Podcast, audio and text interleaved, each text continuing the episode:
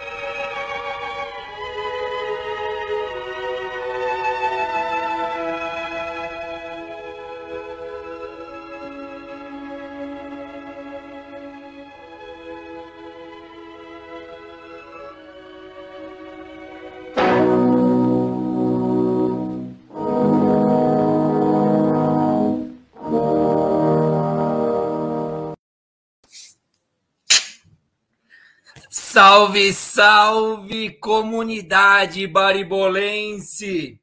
Estamos começando nossa terceira temporada com esta cena genial, esta cena histórica do cinema, que faz uma referência muito interessante a temas muito atuais. Primeiro, esta vitória, essa loucura, esta tentativa, esse sonho de todos de conquistar o mundo.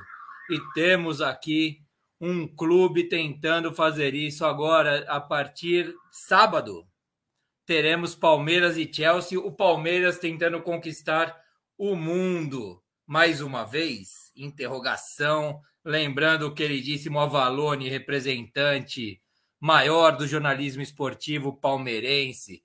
Bem, e também, né, a gente não pode parar de deixar de falar de atualidade. Esse filme, gente, é de 1940, auge da Segunda Grande Guerra, da Segunda Guerra Mundial, e é uma sátira ao nazismo, né? Nós tivemos um colega esta semana, não sei se vocês acompanharam ou não, que fez comentários, apologia ao nazismo, né, do Flow, o tal do Monark. Gente, fique o nosso recado.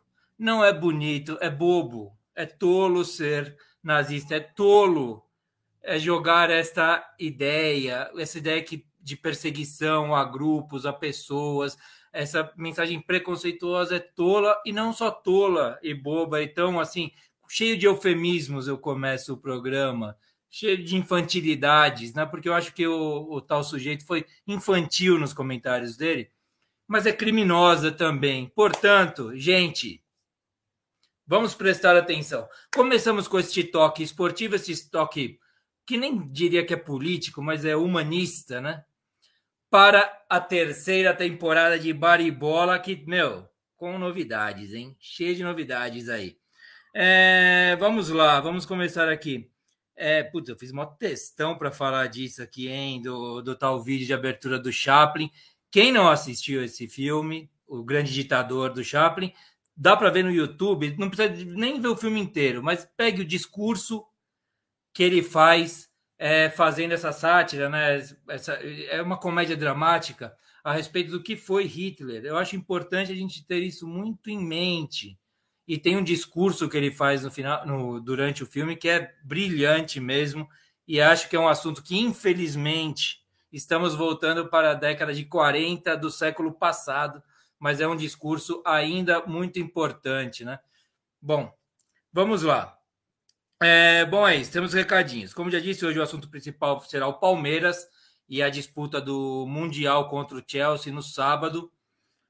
As expectativas. Palmeiras que já tem copinha, só falta esse Mundial, talvez, para a musiquinha que o Toca adora colocar aqui direto. Não tem copinha, não tem Mundial. A copinha já veio, o Mundial virá. Muitas possibilidades de vir no próximo sábado. E minha pauta sumiu aqui, gente. Relaxa, vai dar tudo certo. Para falar sobre o Palmeiras, teremos na nossa mesa representantes alviverdes, teremos o César Boy, o Caião, Boca também com a gente. Além disso, teremos com o Papo, porque a gente vai falar não só sobre o Palmeiras, embora seja o assunto principal, vamos falar também desse começo de temporada dos principais clubes do Brasil.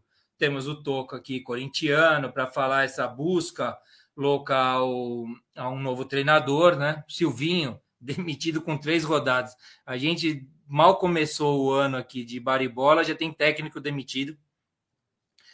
O Toca vai falar das perspectivas do Corinthians, que meio que se armou no ano de 2022, né? Fez as contratações no ano de 21, durante o Campeonato Brasileiro de 21. E temos o nosso querido Rafael Perobelli também, para ser a voz tricolor aqui durante o nosso programa, já que eu sou um apresentador imparcial, certo? Antes de chamar a rapaziada para a mesa, para todos estarem aqui comigo, eu quero lembrar sempre que é muito importante aí, quem não segue ainda o canal, siga, ative o sininho, porque a gente entra sempre no mais ou menos 9h30, né? Então é legal ter o sininho ativado, que daí você recebe a notificação. E curta o vídeo, que isso, além de incentivar a gente, ajuda muito a projetar, a divulgar o nosso podcast aqui, né? Blá, blá, blá. Hoje eu tô atrapalhado, tá vendo como é que é? A gente fica enferrujado. Rapidamente a gente enferruja. Bom, e mais importante, faça o programa com a gente através dos comentários. Eu ainda não estou conseguindo ler porque eu estou aqui na função dos vídeos, essas coisas, não estou vendo, mas mande os comentários, a gente vai passando aqui. O programa só fica legal com a participação de vocês que estão aí acompanhando. A mesa é grande, chame, convide outras pessoas para participar, para falar. A gente fala um monte de bobagem aqui, então, tem um monte de brecha para vocês mandarem seus comentários e ajudarem a gente a fazer o programa e esse debate nosso. Bom, e mandem também de onde vocês estão escrevendo, que é legal a gente saber os lugares, né? Mandar um abraço para as caravanas, que nós chamamos, tá certo? A gente sempre já teve aí caravana de Jundiaí, de Floripa, Bragança, Floripa, São Bernardo, Magrelândia. Será que o Magrelo tá? Eu não sei se o Magrelo já tá com a gente aí, mas tá. Bom, quem escuta a gente no Spotify, programa gravado, mande os comentários pelo nosso Twitter, bar_bola, ou pelo Instagram, Bar e Bola, o podcast. Bom, todos estão cansados e eu também de falar isso, mas, cara, rapaziada, temos que seguir mantendo os cuidados sanitários, cara. Essa Omicron veio com tudo. Tá pegando geral esse começo de ano aí, vocês viram o que foi. Então, manter aí a questão de usar a máscara corretamente, higienizar as mãos constantemente, e a vacina é meio óbvio, né? Nem preciso ficar falando de vacina, que ajuda, é uma enorme aliada que nós temos para combater este processo todo, certo? Feitas estas considerações iniciais, ufa, vamos lá, vamos começar os trabalhos. Quem está mais atento notou que eu não citei 2 nomes aqui. Um é o Sergião. E eu vou explicar já. Vamos ter uma explicaçãozinha já, porque não foi citado. Acompanha aí, rapaziada. Fala, comunidade baribolense. Tudo bem com vocês? Sergião falando aqui do Baribola. Hoje eu estou passando aqui por uma razão não tão nobre. Eu queria comunicar a vocês do meu afastamento agora do programa Baribola. Eu estou com uma obra em casa, como vocês já devem saber, ou quem não sabe vai ficar sabendo. Eu tô esperando o meu bebê, meu filhão tá chegando, logo mais em junho ele tá na área, e eu precisei fazer uma obra aqui em casa. Então, em razão dessa obra que eu estou fazendo, eu estou morando com a esposa em 3 cômodos. É um quarto, um banheiro e um lugar que é tudo, desde a lavanderia, a cozinha e todo o resto mais. Então, pelo bem da minha relação, eu vou precisar me afastar. Não dá, né? A esposa me aguentar aqui das 10 à meia-noite falando de futebol dentro do quarto com ela. Enfim, para manter a paz aqui em casa, eu vou precisar me afastar. Bom, nada impede de que eu participe dos programas, eu vou estar com vocês agora nos comentários, vou ouvir aqui no meu fonezinho de ouvido tudo que os meninos vão falar por aí e participar com vocês aqui via online, né? Agora por comentários, tá certo? Eu quero agradecer a todos por me permitir entrar na casa, no carro, seja lá onde vocês acompanham o nosso programa, permitir minha entrada E a partir de agora, vamos dar uma moral para os moleques aí. Boa sorte a todos vocês do Bar e Bola, a nova equipe que vai fazer parte. E, cara, vocês vão estar para sempre no meu coração. Obrigado por tudo, obrigado por me deixar colocar para fora todas essas coisas que eu queria falar sobre o Palmeiras. Valeu. Ó, bora, Palmeiras! Bora para a final agora. Vamos ser campeão em cima desse Chelsea aí. Valeu! Fiquem com Deus. Grandíssimo Sergião, companheiro baribolense, fundamental nesse projeto que nós temos aqui, nesta iniciativa que dá um trabalhinho para todos nós, a gente depende dessa coletividade toda para funcionar. Sergião, a casa é sua, ele tem a chave, tem todo, ele chega chutando a porta a hora que quiser. Estará com a gente muitas vezes aqui, sem dúvida, né? Sempre que der uma brechinha na agenda dele de novo pai, já deixar aqui em nome de todos nós, né, do Bar e Bola, nossos melhores votos, sentimentos, energia para o filhão dele que está por vir aí. Ele está passando, além do filho, ele está fazendo uma reforma na casa, por isso não estará com a gente nesta temporada, mas sempre que quiser, tiver uma brechinha, como eu disse, estará aqui com a gente sim, cara. Sergião, eu segurei lágrimas aqui, hein, com esse seu vídeo de despedida aqui, nossa, aqui, que não é bem uma despedida, né? Só não estou compromissado a estar toda semana, só isso. Mas quando puder, as portas estão abertas, você tá ligado, né, meu camarada? Bom, e eu não falei do fã também. A gente teve uma mudança aqui de última hora, eu vou mostrar... Porque o fã, a gente é treta, viu? E o fã é nosso microfone de ouro, não é à toa. Eu quero mostrar para vocês onde está o fã. Calma aí, rapidamente.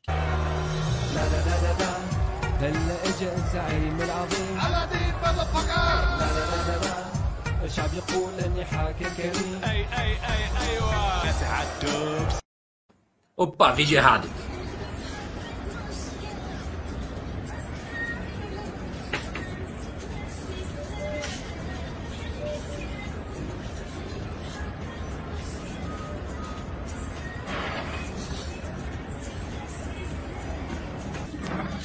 Bom, meus amigos, hoje Bar e Bola, primeiro programa do ano, programa especial, hein?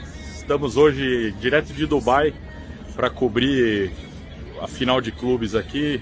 Meu turbante azul em comemoração ao Chelsea, eu tô a caráter, tô com roupa local. É isso, tivemos na semifinal da Libertadores em loco, agora dando mais espaço. O lugar é lindo, hoje estamos em Dubai, amanhã estamos indo para Abu Dhabi assistir o jogo e conferir o jogo. Um grande abraço, um bom ano para todos. Um grande programa para nós. Valeu! Fão de gelaba e turbante diretamente de Dubai. Mas não, ele não falhou, ele está aqui. Essa é a surpresa. Já mudamos aqui o nosso roteiro. Vou botar aqui, por gentileza, Toca tá com a gente? Colocar o Fão aqui. Diretamente de Dubai. O cara é treta demais, cara. Dê aí 5 horas da manhã, aí, 5 para 5 da manhã. Fão, bem-vindo à nova temporada de Bar e Bola. Nosso correspondente diretamente dos Emirados Árabes Unidos, lá de Dubai. Fão, boa noite, companheiro. Fala de novo, boa noite. Bom dia aqui para mim já, cara. 5 para 5 da manhã. Estamos fazendo esse sacrifício para participar do programa de abertura. E eu tô verdade, cara. Tô em Dubai. viemos assistir o jogo aqui do Palmeiras e do Chelsea, igual eu falei, amanhã a gente tá indo pra Abu Dhabi. Cara, isso daqui é sensacional, é um outro mundo, é loucura isso daqui, cara, e o Chelsea tem que estar representado, só vi torcedor do Palmeiras na rua aqui, comprei meu turbante azul e assim estarei pro jogo no sábado. Força, Lukaku, estamos com você, o Brasil inteiro torce pro Chelsea, cara. Opa, Fão? Travou? Eu acho que fui eu que caí. Vamos lá. Foi? Foi isso. Antes disso, eu já queria pedir desculpas, porque hoje não consegui fazer palpite, nada, eu vim meio às pressas para cá. Então, semana que vem eu tô de volta, a gente faz palpite, a gente faz tudo. Vou tentar fazer uma cobertura legal do jogo para vocês aqui. Deixar meu grande abraço pro Serjão. Serjão, Genovo já falou, as portas estão sempre abertas. César, Caio, Perobelli e Toca que estão vindo aí. Um puta de um programa, eu vou deixar vocês entrarem, depois eu me despeço. Vai, Chelsea. Vai, Chelsea, fão. A gente conversou agora um pouquinho antes de começar o programa aqui, hein, cara?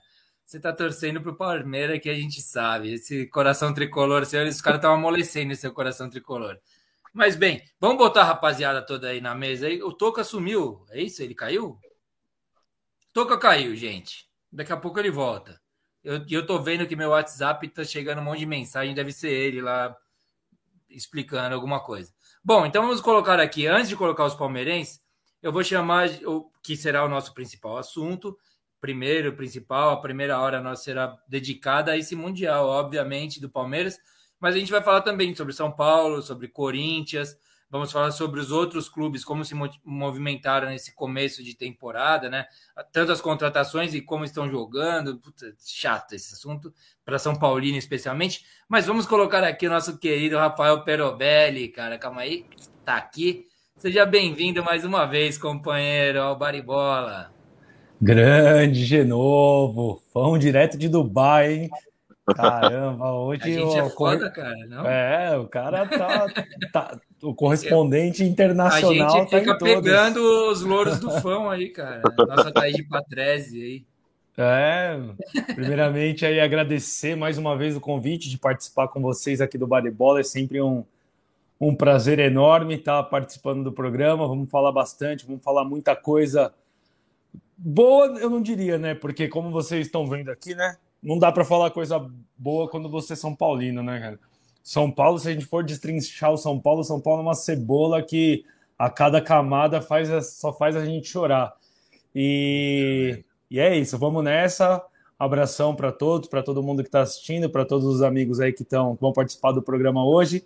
Lembrando que show de bola a abertura, o vídeo do Chaplin. A nossa liberdade é fundamental, mas ela acaba quando ela ameaça a vida de outras pessoas, e é isso aí, a gente tem que respeitar e não tem que dar luz para uma coisa que já foi enterrada há tanto tempo. Bom programa aí a todos. Porra, total, Perobelli, valeu, cara, e é isso, mano. Esse filme, assistam o Grande Ditador do Charlie Chaplin, e a gente tá com 2 ditadores hoje, inclusive, né, porque a abertura, a chamadinha do fã foi com o ditador do Baron Cohen, eu sempre esqueço o nome dele. Sacha Baron Cohen. Isso, Sacha Baron Cohen, que é genial também. Estamos com 2 ditadores de tempos diferentes, mas o do Chaplin ser atual ainda é para nós, como sociedade, a gente se envergonhar. Mas bem, não vamos entrar muito nisso. Já entramos nisso, né? Vamos seguir adiante, na verdade, né? Vamos colocar aqui os caras que estão com o sorriso daqui, aqui. Desde que esse Bar e Bola foi construído, feito e foi ao ar, esses caras não param de sorrir. Vou começar aqui pelo nosso querido Caio Boca, o Caião. Caião, seja bem-vindo mais uma vez, camarada, ao Bar e Bola. Suas considerações iniciais. Muito obrigado aí por aceitar o convite de estar com a gente, cara. Fala, galera. Fala, Genovo. Muito feliz de estar aqui abrindo a temporada. Não podia ser programa melhor, né? Mais uma final de Mundial, né? Estamos aí com o nosso pé de coelho, né? Direto de Dubai. nosso talismã, nosso menino. Obrigado. Deixa eu só, rapidamente, Caião, vocês estão investindo pesado nesse título aí, hein, cara? Vocês estão investindo pesado, hein? Não, nosso... Mandar o talismã para... Não é barato assim, não tá tão fácil mandar talismã lá para os Emirados Árabes, não, cara. É, eu tô investindo assim de coração, né? Agora, quem... Os nossos outros amigos palmeirenses estão acreditando que esse nosso menino vai dar sorte e ele tem tudo para dar certo. Nessa hora não podia deixar de... Né, já que não podia falhar, né, Fão? Você tá sendo um guerreiro aí, tá até essa hora com a gente. Independente de qualquer coisa, eu sei que você vai torcer pro Palmeiras. E muito feliz de estar aqui abrindo essa temporada aí. Independente de se ganhar, se perder, é muito gostoso essa sensação de final e tudo mais. Mas é assunto para o decorrer do programa aí. Abraço a todos aí. Valeu, Caião. Vamos lá, vamos já na cola com o César Boy, nosso querido companheiro. Eu achei que você não estivesse por aí mais, tivesse caído também, César. Vamos ver aqui. Colocamos, tá aí. Seja bem-vindo. Seja bem-vindo, companheiro. Você tava, vou comentar uma inconfidência aqui, hein, já na sua chamada, hein? Você estava meio incomodado que a gente não está muito anti título do Palmeiras aí, cara. Como é que tá aí? Como é que tá essa sensação aí? Boa noite, obrigado por estar com a gente, cara. Boa noite de novo, boa noite, telespectadores, Perobelli, Caio, Fanfa.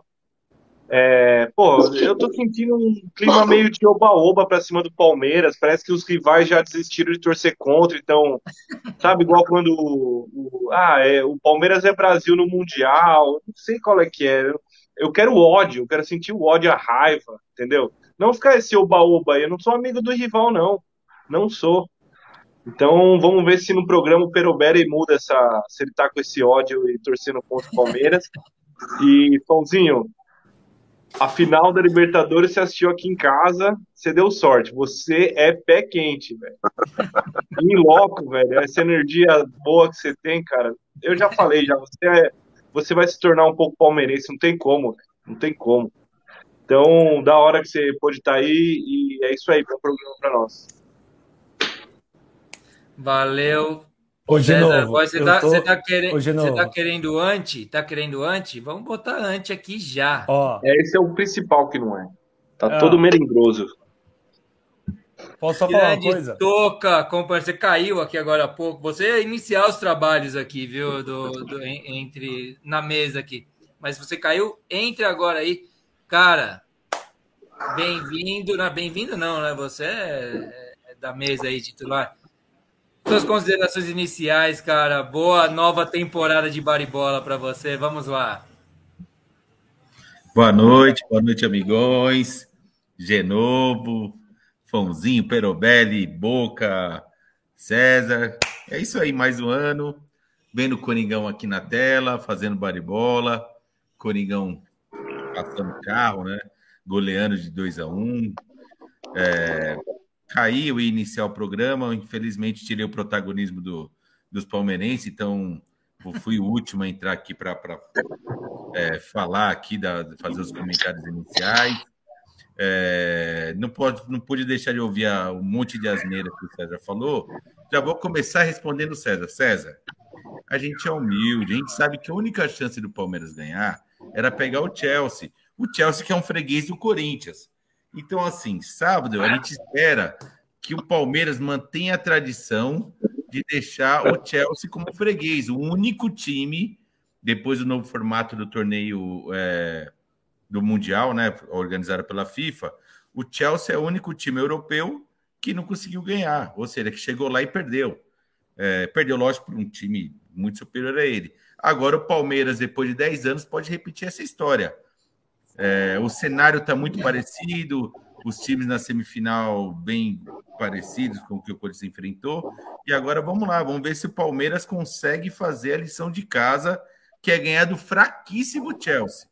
Então, o Palmeiras é Brasil, estou torcendo Palmeiras, palmeirenses estão apelando, estão fazendo de tudo, levaram o talismã para Abu Dhabi.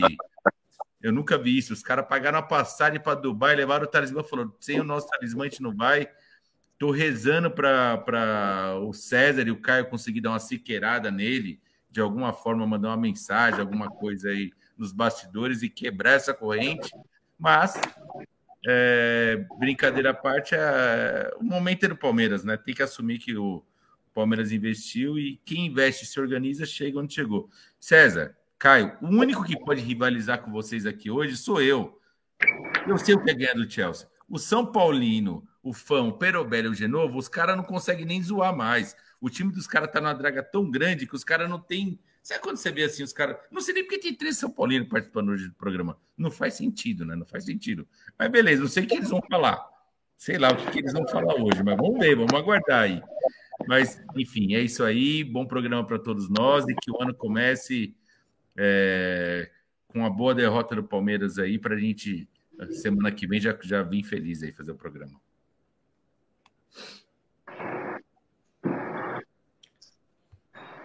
Áudio de novo. Acho que você está no mudo de novo. Falta de prática, enferrujado, tudo isso é... Paciência, pessoal, paciência. Bom, começando oficialmente os trabalhos de Bar e Bola 2022. Meu irmão falou, meu irmão que eu vi que já está nos comentários aqui. Ele perguntou outro dia para mim, quando vocês voltam pro Bar e Bola? Essas férias de vocês tá parecendo aquelas férias do Jô Soares, sabe? O Jô Soares, para quem... A nossa audiência tem mais ou menos 40 anos, sabe, né? Quando acabava o programa do Jô, 11h30 lá, ele ficava 3 meses sem fazer o programa e voltava só depois, né? Tava parecida com a nossa mesmo. Ficamos 2 meses de férias, mas justas, porque eram férias... acumuladas, nós ficamos 2 anos seguidos aí fazendo o programa, então, bom, começamos oficialmente e mudando já um pouco da primeira pauta de 22, que eu ia comentar com os palmeirenses falando, obviamente, eu quero o Fão, que está lá 5:08 da manhã, que fale as impressões deles desse Mundial de Clubes, do jeito que você quiser, Fão, e quando você quiser se despedir, fique à vontade, comece os trabalhos, meu companheiro. O nosso cara, coelho precisa descansar, hein? Precisa descansar, descansa, mentaliza. E olha o comentário da Mari Navarro aí. Eu vou começar falando aqui, porque eu vou me despedir já depois do comentário, cara. É 5:10 da manhã aqui, eu vou me recolher. Cara, isso daqui é demais. Esse mundo árabe aqui é coisa de louco. É tudo muito impressionante, o caramba. Tem muitos torcedores do Palmeiras na rua. Bastante mesmo. Do Chelsea eu só vi um, que fui eu. Igual o César falou que meu coração vai ser um pouco palmeirense, eu prefiro que meu coração seja um pouco Chelsea no estádio. Cara, sobre o jogo, rapidamente falando, eu acho possível. Não acho missão impossível o Palmeiras ganhar, não. Acho possível. Principalmente porque o Abel, nesses títulos aí, mostrou ser um estudioso do futebol e deve ter estudado muito o Chelsea. E eu tenho certeza que o Chelsea não estudou nada do Palmeiras. Vai vir jogando com o esquema tático dele, falando, ó, quem cair do seu lado aí que vai marcar, sabe? Tipo, não tem uma marcação especial em Rony, em Rafael Veiga. Talvez seja um pouco menosprezo deles, mas infelizmente é assim, os caras têm Champions League daqui a semana, vão pensar nisso. Eu acho possível, é muito difícil ganhar do Chelsea. O Chelsea é um time inteiro de selecionáveis, sabe? Tipo, desde o goleiro do Mandi de Senegal, que pegou pênalti na final da Copa Africana de Nação aí, aí é Rudiger, Thiago Silva, Martinho, Kanté, Lukaku. É um time inteiro de selecionáveis, cara. É missão difícil, mas eu não acho impossível de verdade. Eu queria falar uma frase que eu estava pensando todo esse tempo de férias, falando que não é difícil, tá difícil ser São Paulino, cara. Esse ano aqui vai ser mais um ano de torcer pros outros, igual eu vim aqui torcer pro Chelsea, vai ser torcer pro Flamengo, torcer pro Atlético, torcer contra os rivais, cara, porque tá difícil a coisa lá pro lado do Morumbi. Bom, é isso. Eu vou fazer vídeos pra vocês, pra mostrar na semana que vem no programa. Força Chelsea, força Lukaku, que todos os Alá e Palmeiras, todo mundo aqui feito com você. Deixar meu beijo para todos vocês aí, fazer uma responde do Luciano direto de Dubai para todo mundo. Um beijo. Valeu, descansa, meu garoto. Descansa bem, cara. Foco, foco. Descansa. Beijo no coração de vocês, velho. Cara, animal a participação aqui nossa, direto de Dubai, hein, Fão? Animal mesmo. Cabeça fria.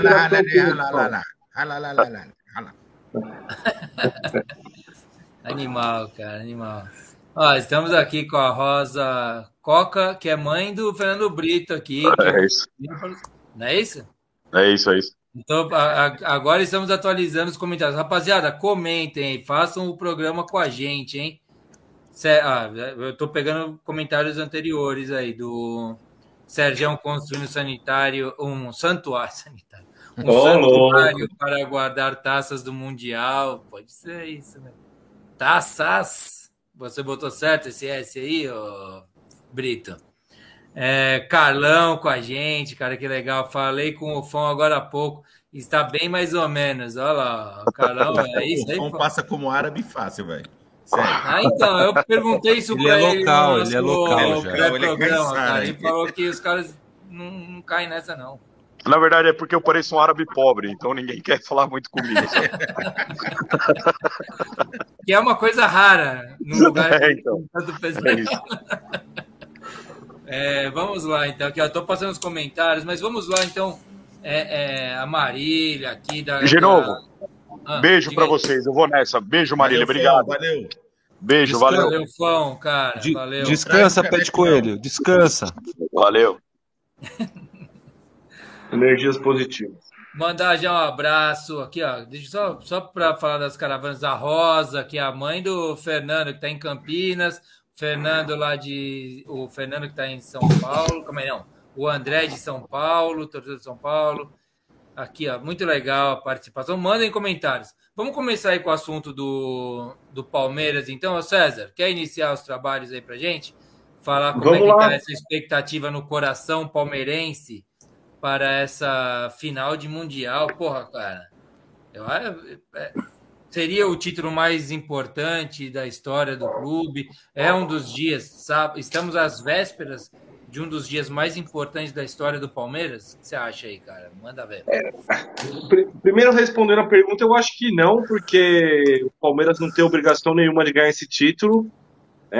O Palmeiras vai desfrutar, como o Abel fala, né, desfrutem, compitam e vençam. E... Palmeiras não tem obrigação de ganhar, o Palmeiras é azarão mesmo. Thiago Silva falou umas groselhas que tem que respeitar o Chelsea, meu. O Thiago Silva, ele pensa pequeno, né? Ele não sabe o time que ele joga, né? E não sabe a diferença de orçamento que existe entre os dois clubes. Mas eu acho que o Palmeiras tá com a mesma pegada do que o jogo contra o Flamengo.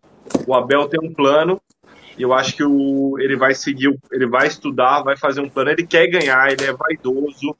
Ele vai fazer por ele. Mas primeiro eu queria falar da expectativa que eu tava no jogo anterior. Eu tava com medo da porra do time mexicano. Não por conhecer o time mexicano, porque eu não conhecia, mas pelo o gato escaldado ter medo de água fria, né? E eu tava com... já o ano passado. E aí o time árabe passou, frear. Todo o respeito, cara. Não dá pra perder pra um time egípcio. O Brasil tem tradição, o jogador do Palmeiras tem qualidade, e aí eu fiquei um pouco mais tranquilo. Aí agora que ganhou, bate uma emoção, né, porque, pô, vou ver Rafael Veiga e Kanté na mesma imagem, no mesmo take. Isso é da hora demais, né. O time que o Corinthians ganhou não tinha craque, só tinha pereba lá. Agora o Chelsea tem um time grande, tem um time com craques selecionados, como o Fundice. É verdade. Quem que era? Moses? O craque dos caras era Moses.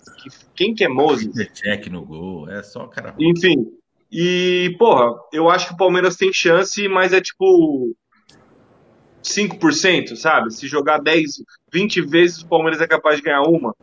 E é isso, eu quero que continue assim e confiar no Abel que o Portuga tem um plano.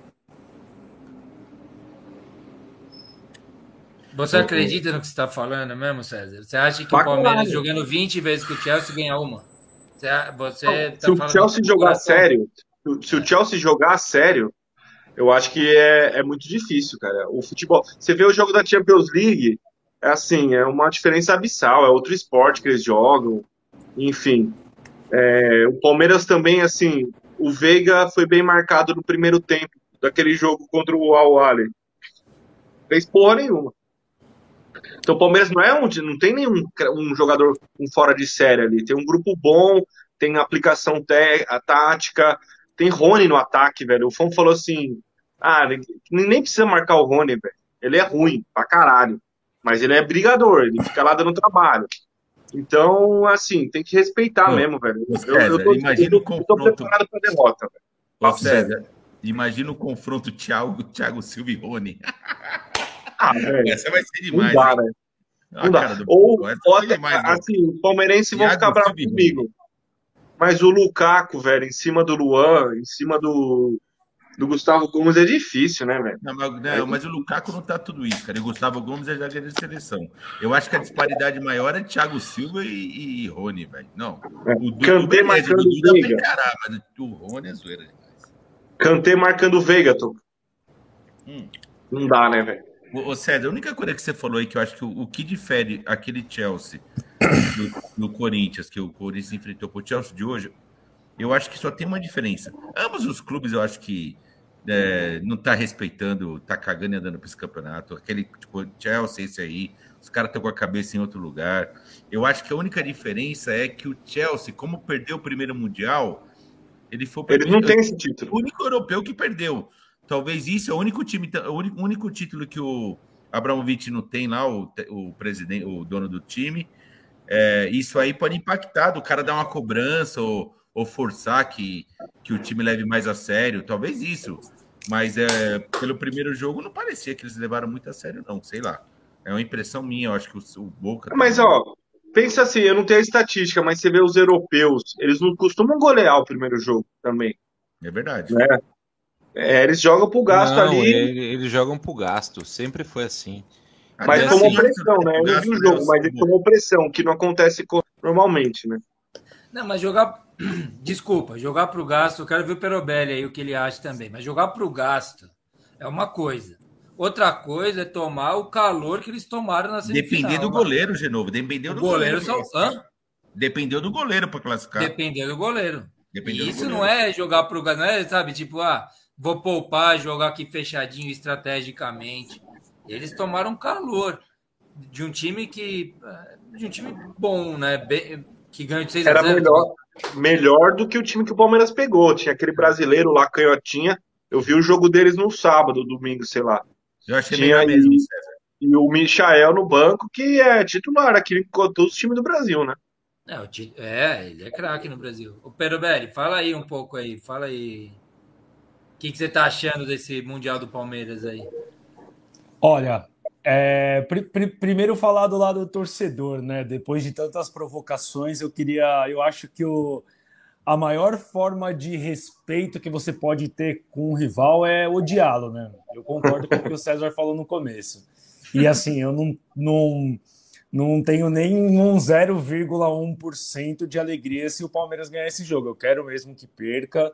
E se fosse o Corinthians também, se fosse o Santos, o Flamengo, esse negócio de tal time é o Brasil no Mundial, o Brasil na Libertadores, para mim isso não existe, é coisa de quem talvez não seja tão passional em relação ao futebol. E se um dia a gente migrar daqui para Globo, talvez a gente comece a falar isso aí. Porque... Mas aqui, como torcedor numa mesa de bar, eu falo a real. Exato. E o Toca no começo falou que o único time que ganhou do europeu nesse formato foi o Chelsea, mas quando o São Paulo ganhou do Liverpool em 2005 já era esse formato já também. Então a gente jogou semifinal, ganhou, gol do Rogério Ceni de pênalti, né? Gol do... É verdade, né? Eu não lembro se foi o primeiro ou o segundo ano desse formato. Não lembro se começou. Não era 2004, pela FIFA ainda. Já era pela FIFA também, né? Já tinha. O São Paulo tem 2 Intercontinental e um Mundial, né? Aí a gente vai entrando naquele papo de minha roupa é de marca, a sua não e tal. Aí o Toca falou que não sabe nem o que o São Paulo tá fazendo, como o São Paulino tá fazendo na mesa. Cara. Chegamos 3 vezes lá, os caras têm o Chelsea como freguês, a gente tem o Barça, o Milan e o Liverpool. Então a gente tem um pouco de autoridade no assunto aqui, acho que é legal a nossa opinião. Agora, não, a história não se resume aos últimos 10 anos, né? Tem bastante coisa para analisar. Tomara que não, cara. Tomara que não. Tomara que as pessoas tenham memória. Agora, tomara.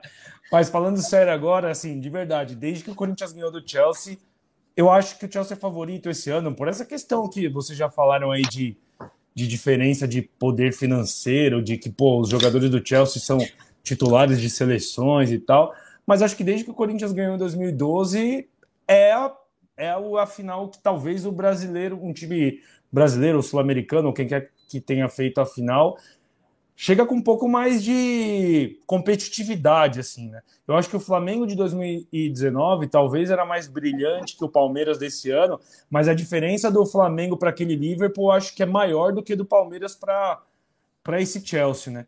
E o Palmeiras dessa vez teve tempo para se preparar, não foi igual ao do ano passado, que o Palmeiras ganhou a Libertadores numa semana e na outra já foi para o Mundial.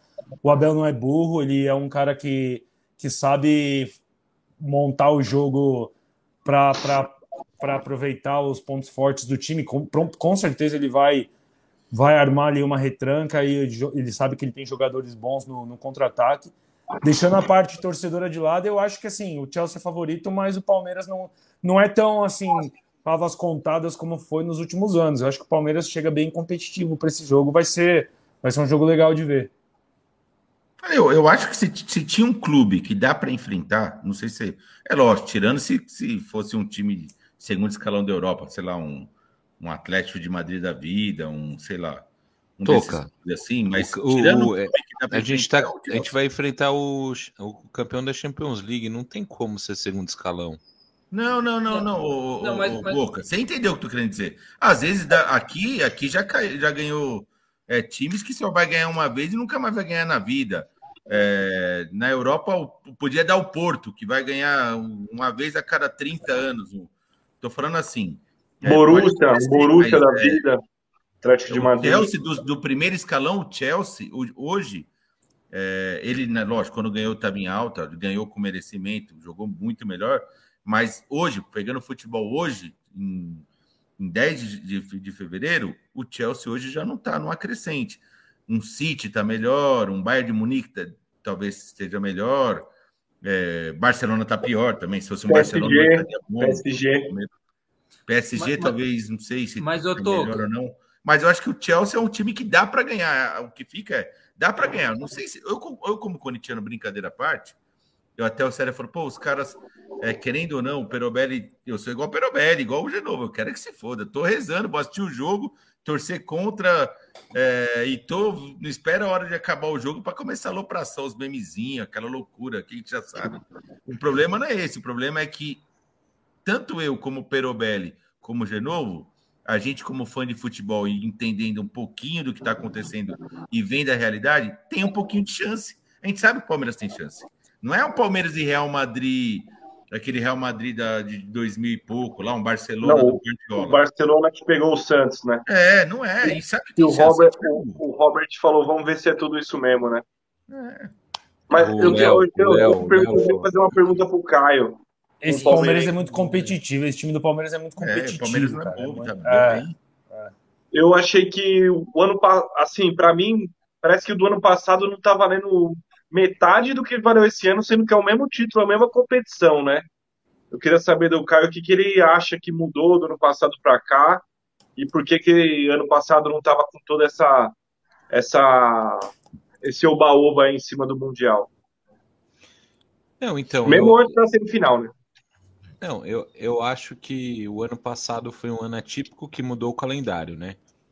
Então a gente foi campeão da Libertadores e depois de 8 dias já estava disputando uma semi de Mundial e a gente estava desde 99 sem ganhar uma Libertadores. Então isso aí muda muito.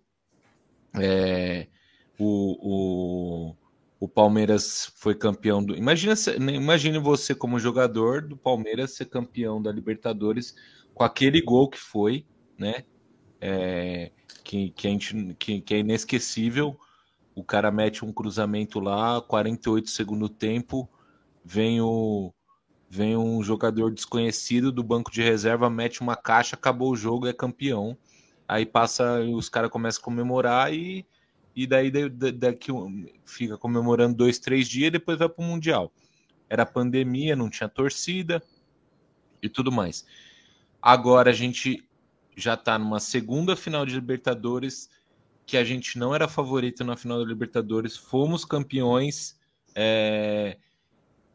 com o mesmo grupo, né? Não mudou muito, isso aí é muito legal de ver, que mudou pouco o grupo, os caras ficam mais casca, vem um jogador que nem o Dudu, que já era do time, já era ídolo e só tá acrescentando, e a gente jogou contra esse time, né? A gente perdeu o 3º e 4º contra esse time, a gente conseguiu se preparar contra esse time, o português já tinha mais tempo, né, de comando, já entendia mais o Palmeiras, já entendia mais o que era tudo, e eu acho que a gente se planejou, fez um jogo seguro, por mais que os caras tinham os jogadores lá, né, alguns desfalques importantes, é um time grande do Egito, lá da África.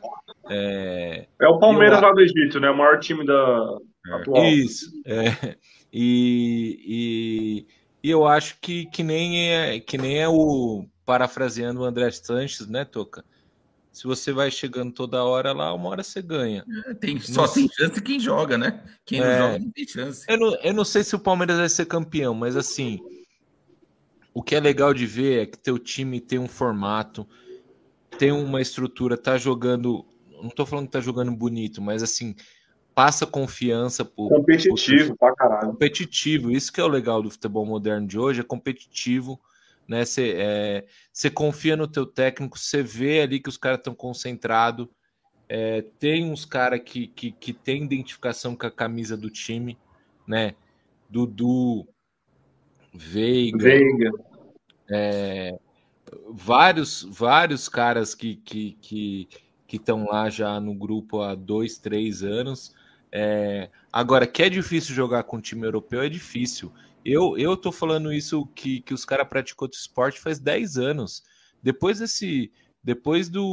das Copas do Mundo... Tá chiando aí pra vocês ou só pra mim? Tá chiando? Tá normal. Tá normal também. Isso sou eu, então.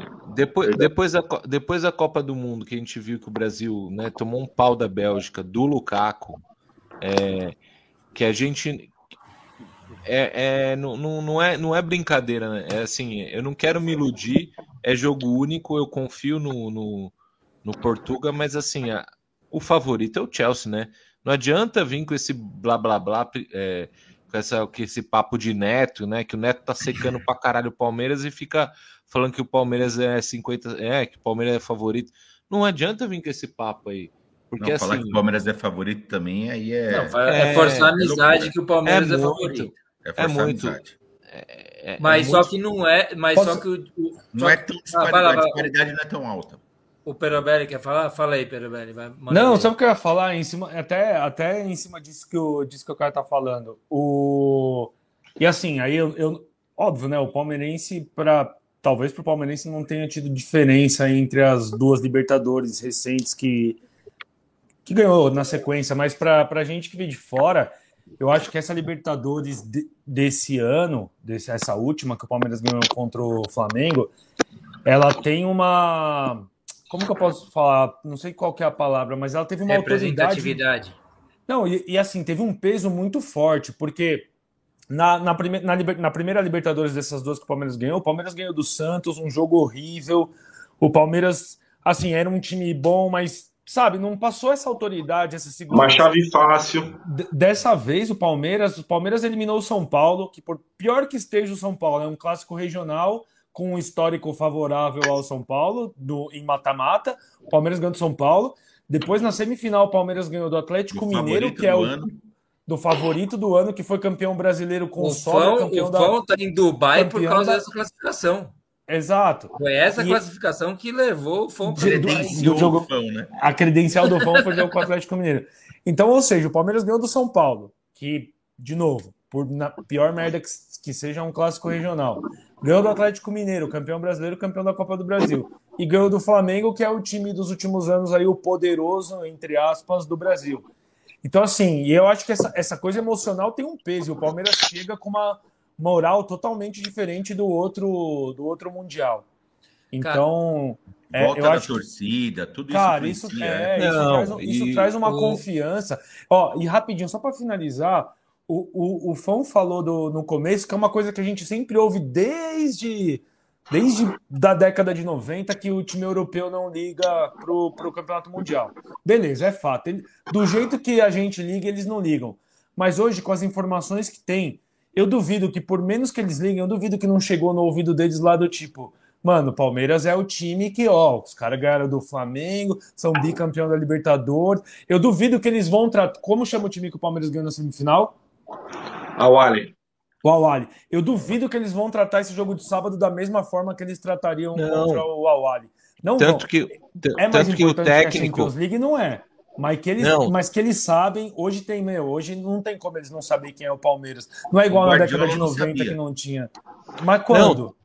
Guardiola não sabia. Não. Mas quando o Guardiola não sabia? Essa história, o Guardiola... Confundiu. Não, mas não foi mentira, não é verdade aquilo lá. Não, mas eu acho que isso é a questão... É outro... Quando o Guardiola era técnico do Barcelona, daquele melhor time do Barcelona de todos os tempos, que ele foi jogar contra o Santos no Mundial, que eles amassaram o Santos, foi 2011, 2012? 2011. Na entrevista coletiva, o Guardiola lembrou do jogo que ele estava no campo contra o São Paulo em 92. É óbvio que eles não ligam igual a gente. Mas também não vamos vir com esse papinho de eles não sabem nem contra quem eles vão jogar, que aí eu também acho que não é verdade. Tanto é que eles estão toda hora tirando o jogador do Brasil aqui. O técnico... Você viu o que o Guardiola falou, Perobelli? O Guardiola falou assim, a melhor equipe é o Chelsea, que é o campeão europeu, e o River Plate, que ganhou na América do Sul, acho eu. Talvez não sei. É isso. Não, mas resumindo, é isso. Mas o que tem a ver o Guardiola com... O que tem o Guardiola... Mas será que ele falaria isso se ele tivesse ganho a Champions? Não, mas eu acho que não. Caio, é um cara que tá antenado no futebol, não é um mané. Mas cara, isso aí...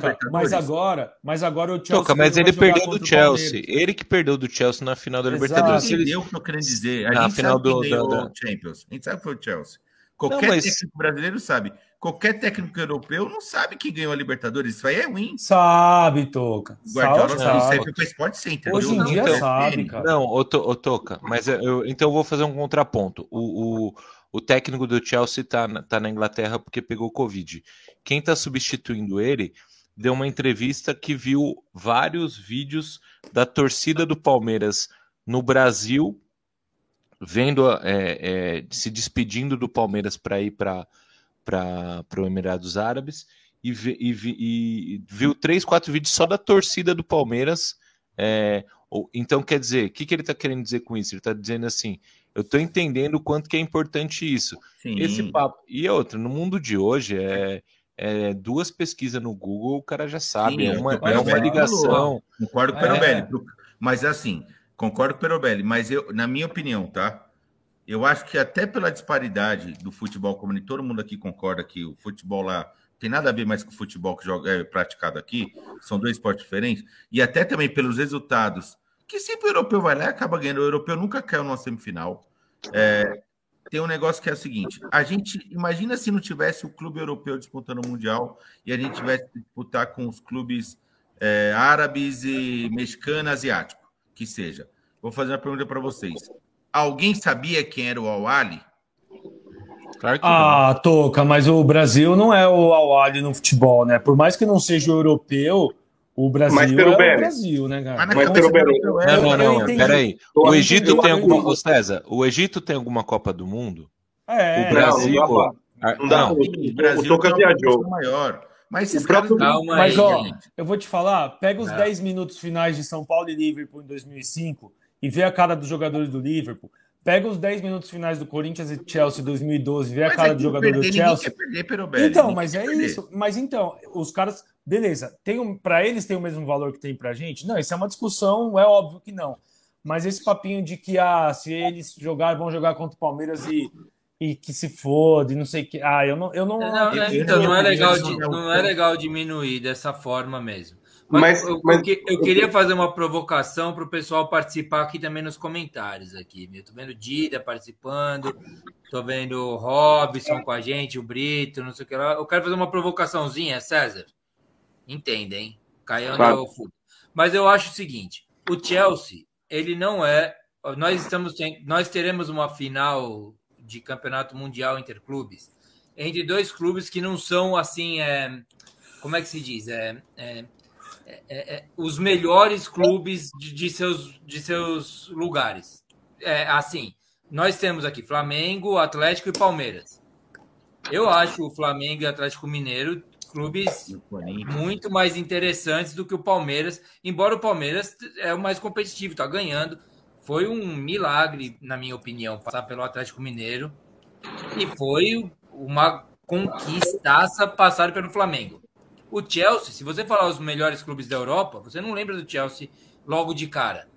Você vai falar do Bayern, talvez, sei lá, Real Madrid ainda está nessa? Talvez, Madrid, não, o PSG. Bayern. Vem antes, tem uns nomes antes. Você entende o que eu estou dizendo? Eu acho muito peculiar essa final. E eu acho que o Palmeiras tem nível, sim, para disputar de igual para igual de igual para igual no sentido jogo jogado. Não pensar no investimento, não pensar nos nomes, né? O Lukaku, né, que é o centroavante do Chelsea, que pega meio no pé, a torcida pega meio no pé dele, é como o Luiz Adriano pro Palmeiras, né? Era, né? O Luiz Adriano saiu agora, mas, sabe, não são os times assim que falam assim, estamos diante do melhor time europeu e diante do melhor time sul-americano. Não estamos. Você acha isso? Vamos ver, eu quero a participação do pessoal aí também nos comentários, hein, rapaziada? Comente aí. É mais ou menos como foi falado, assim, né? Não é o time dominante da Europa, né? Não é uma geração do Barcelona, ou o Cristiano no Madrid, ou o Bar de Munique, que é sempre forte. O campeonato do Real Madrid não vai acontecer com o Chelsea, né? Ele é um hiatozinho ali, o Chelsea ser campeão, eu acho. Até assim, eu tenho dificuldade de escalar o Chelsea, né? O Bayern, o Liverpool, o Barcelona, o Madrid, você conseguiria, né? Pelo menos com os 8 ali, você saberia quem joga, né? Eu concordo com isso, mas o que eles têm em comum é que os dois times foram muito competitivos, né? O Palmeiras, a sua moda com o português, e o Chelsea também. Isso não, assim... Isso eu não acho diminui que... o título do Palmeiras, viu? Não diminui. Não, mas... nada. Não é diminuindo. Dá mais tanto do Palmeiras, na verdade. Espero que não esteja diminuindo, não. Não diminui nada. Não é minha intenção. Eu só estou dizendo que é um negócio muito mais próximo, entendeu? Isso era... Mas eu não... Mas... Do Internacional contra o Barcelona... Ronaldinho, Pelé... O aborto futebolístico, né? Gabiru, né? Agora não seria isso. Mas se você pegar esse Chelsea aí, nem eles estavam preparados para ganhar Champions. Assim, eu acho que antecipou. Eles estavam fazendo um time para ganhar Champions, mas não era para ser esse ano. Teve a pandemia. Teve uma renovação, né, Boca? Teve uma renovação. O Tuchel, que veio do Paris Saint-Germain, foi para o Chelsea e conseguiu ser campeão lá no Chelsea, não conseguiu ser no Paris. Eu acho que eles estavam projetando. O Lukaku não estava nesse time, né? O Kanté jogou muito, né? O Kanté sobrou, né? O Lukaku estava na Inter de Milão, né? A contratação desse ano. Eu acho que assim, quando saiu pra gente Palmeiras, o Chelsea, esse Chelsea, tanto que eu vi a final da Champions, eu achei um porre aquela final, né? O que aconteceu aí, gente? Vixe, fechou tudo aqui. Opa, apareceu pelo... Calma aí. Acho que o Toca fez alguma coisa. Vai lá. Manda ver. O gato subiu no teclado, né? É claro que desses times aí, se perguntar pro palmeirense, prefere o City, o Chelsea? Ou... eu esqueci de falar do City, é verdade. O City, né? Foi o City que perdeu a final, né? E nunca foi campeão da Champions. Que é outra coincidência com essa final para os rivais do meu time, né? São Paulino. Que é outra coincidência, né? Porque o Chelsea que passou pelo melhor time na final, que era o Barcelona na época, não era? Era. Que ele era o Mourinho, o treinador do Chelsea, quando enfrentou o Corinthians. Não, aquele time do Chelsea foi o time que estacionou o ônibus na frente do carro. Eu acho que foi a Inter de Milão contra o Barcelona. Não, foi a Inter de Milão. Mas só tem uma outra, só uma pontinha, Beroberi, desculpa, que era falar assim, os caras não sabem quem que é. Isso é muito erro também da própria Conmebol de não divulgar o campeonato lá na Europa, tá ligado? Tipo, tem que mostrar, velho. A gente assiste jogo do campeonato italiano, não sei o que lá, então eu acho normal os caras não saberem quem é, na moral. O Guardiola em si não, talvez foi uma falha, mas em geral é normal os caras não saberem. É normal. Quem é apaixonado por futebol não passa, o jogo não passa lá, entendeu? Então acho que é normal os caras não saberem quem é. Além do que, esse é outro esporte, né? Que a gente vê geralmente lá é um grande futebol de salão na Europa, né? É um futebol de salão com 10 caras na linha e um goleiro. Aquele jogo muito diferente do que a gente vê aqui. E também tem a questão do horário e não conseguir promover, o nosso futebol para os fanáticos futebolísticos lá da Europa. Eu concordo muito com o que o Robson Bolsas, torcedor do Atlético Mineiro, companheiro nosso da Caravana Avesso, que está aqui dizendo, ele fala assim, são dois grandes clubes, pequena vantagem para o Chelsea por elenco, mas futebol, foco, concentração, não tremer, o Palmeiras tem chance sim. Eu acho que é isso. Eu acho que é isso, basicamente. Do Palmeiras. Ele está com muito mais vontade e concentração, e eu garanto que subiu muito mais o Chelsea do que o Chelsea Palmeiras. É o diferencial que o Palmeiras tem. E assim, o que eu tô me amarrando, o Corinthians ganhou do Chelsea, o São Paulo, o São Paulo do Liverpool é brincadeira, né? Porra, 3 impedimentos que nem o VAR acerta hoje em dia. Nem o VAR acerta hoje em dia. Não, César, mas assim... Eu defendo, César, inclusive, que tenha no memorial do Morumbi lá, uma foto desse bandeirinha. Não, o cara foi demais, assim. Os caras amassaram. Então, isso dá para se espelhar. O futebol, assim, o Brasil já perdeu com o Ronaldinho, Romário, perdeu para time na eliminatória, sabe? Tipo, acontece. É só não achar que, igual o Santos lá, que acha que dá para ir para cima. Não dá. É jogar fechado e beleza, uma bola. O Everton pegando muito. E, enfim, é isso aí. César, você acha dessa provocação que o Genovo falou, eu só discordo um pouquinho, e eu até esperava que os amigos palmeirenses fossem se pronunciar, porque o Genovo falou do Chelsea não ser um dos destaques da Europa, mas o Chelsea, ele talvez hoje ele não esteja entre os 3 melhores, os 4, 5 melhores da Inglaterra. O Palmeiras, na América do Sul, acho que hoje só está atrás do Atlético Mineiro, porque foi campeão brasileiro e da Copa do Brasil, mas se fizer muita força, o Palmeiras está atrás do Flamengo, mas o Palmeiras foi muito mais competitivo que o Flamengo. É verdade. Então, eu acho que tem que fazer força para considerar o Palmeiras atrás do Flamengo? Do que foi o último ano e do que é hoje, eu acho que sim. Eu acho que sim.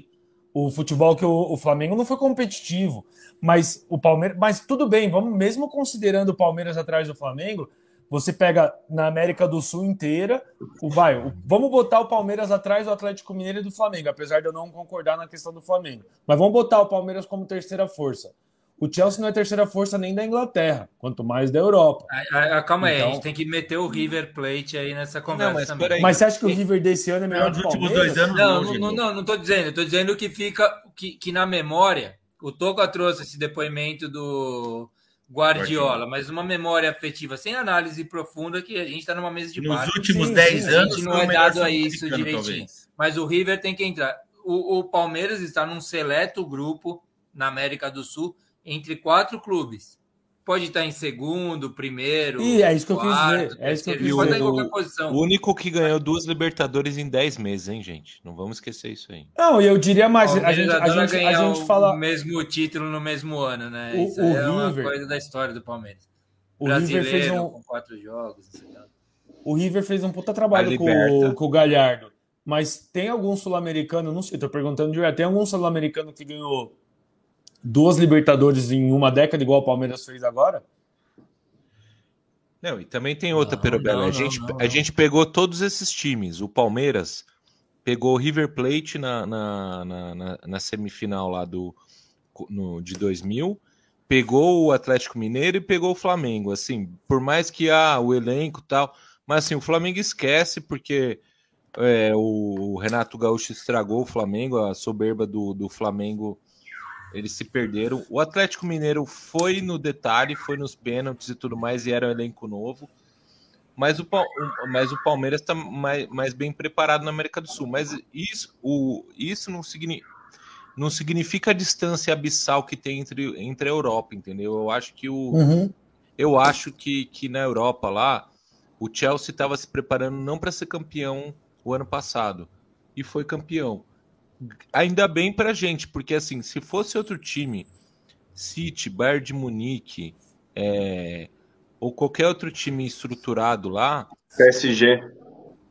O Paris Saint-Germain com os caras inteiros, agora com o Messi, a gente nem ia querer ir para a final, porque assim, eu lembro muito bem do jogo Santos e Barcelona. Cara, sinceramente, é uma das coisas mais bizarras que eu já vi.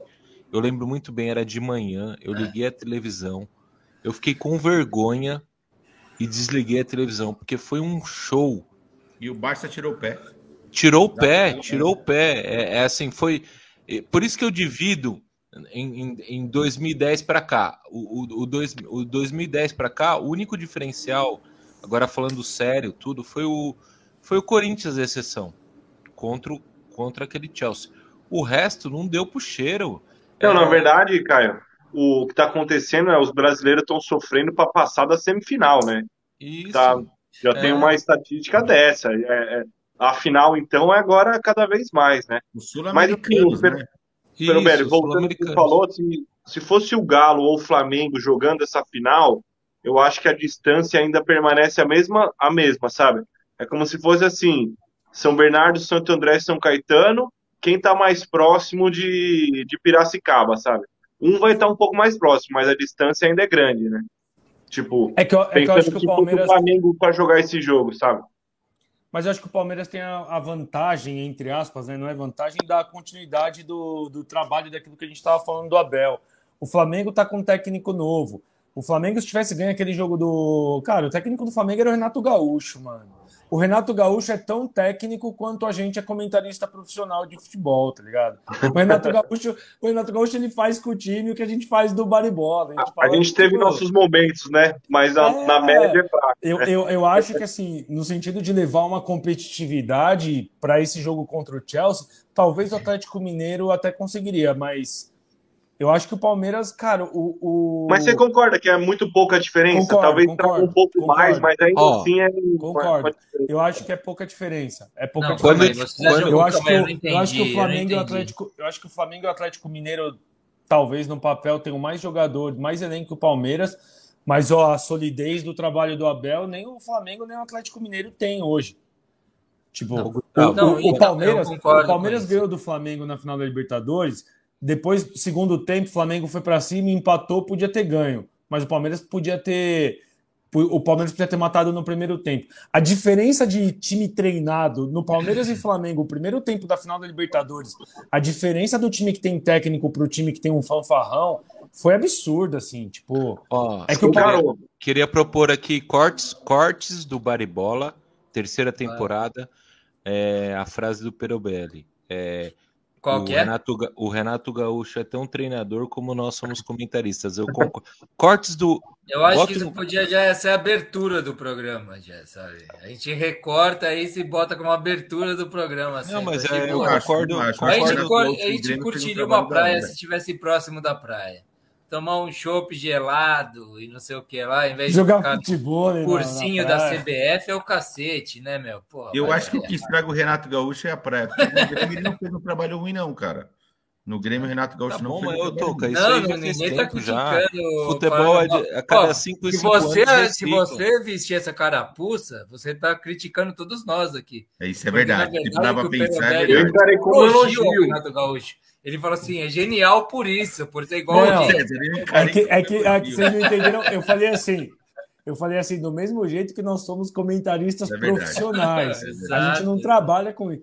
Mas eu concordo, o Renato Gaúcho ele fez um bom trabalho no Grêmio, óbvio que fez. Mas é que ele é um cara que se apoia, tipo, fiz um negócio que deu certo. Sabe, ele é um cara que parece que ele tá... Acumulando sobre os 3, 4 anos aí. É meio que como o Felipão tocou o fim da carreira dele, né? Tipo assim, fazia a família Scolari e com isso ganhava título. Palmeiras foi campeão brasileiro com ele. E o futebol hoje é o Abel, velho, pra mim. A gente tomou 7-1, né, César? A gente tomou 7-1 nesse família Scolari, né? Isso. Mas tipo assim, foi pra... enterrou. Foi culpa do César, viu?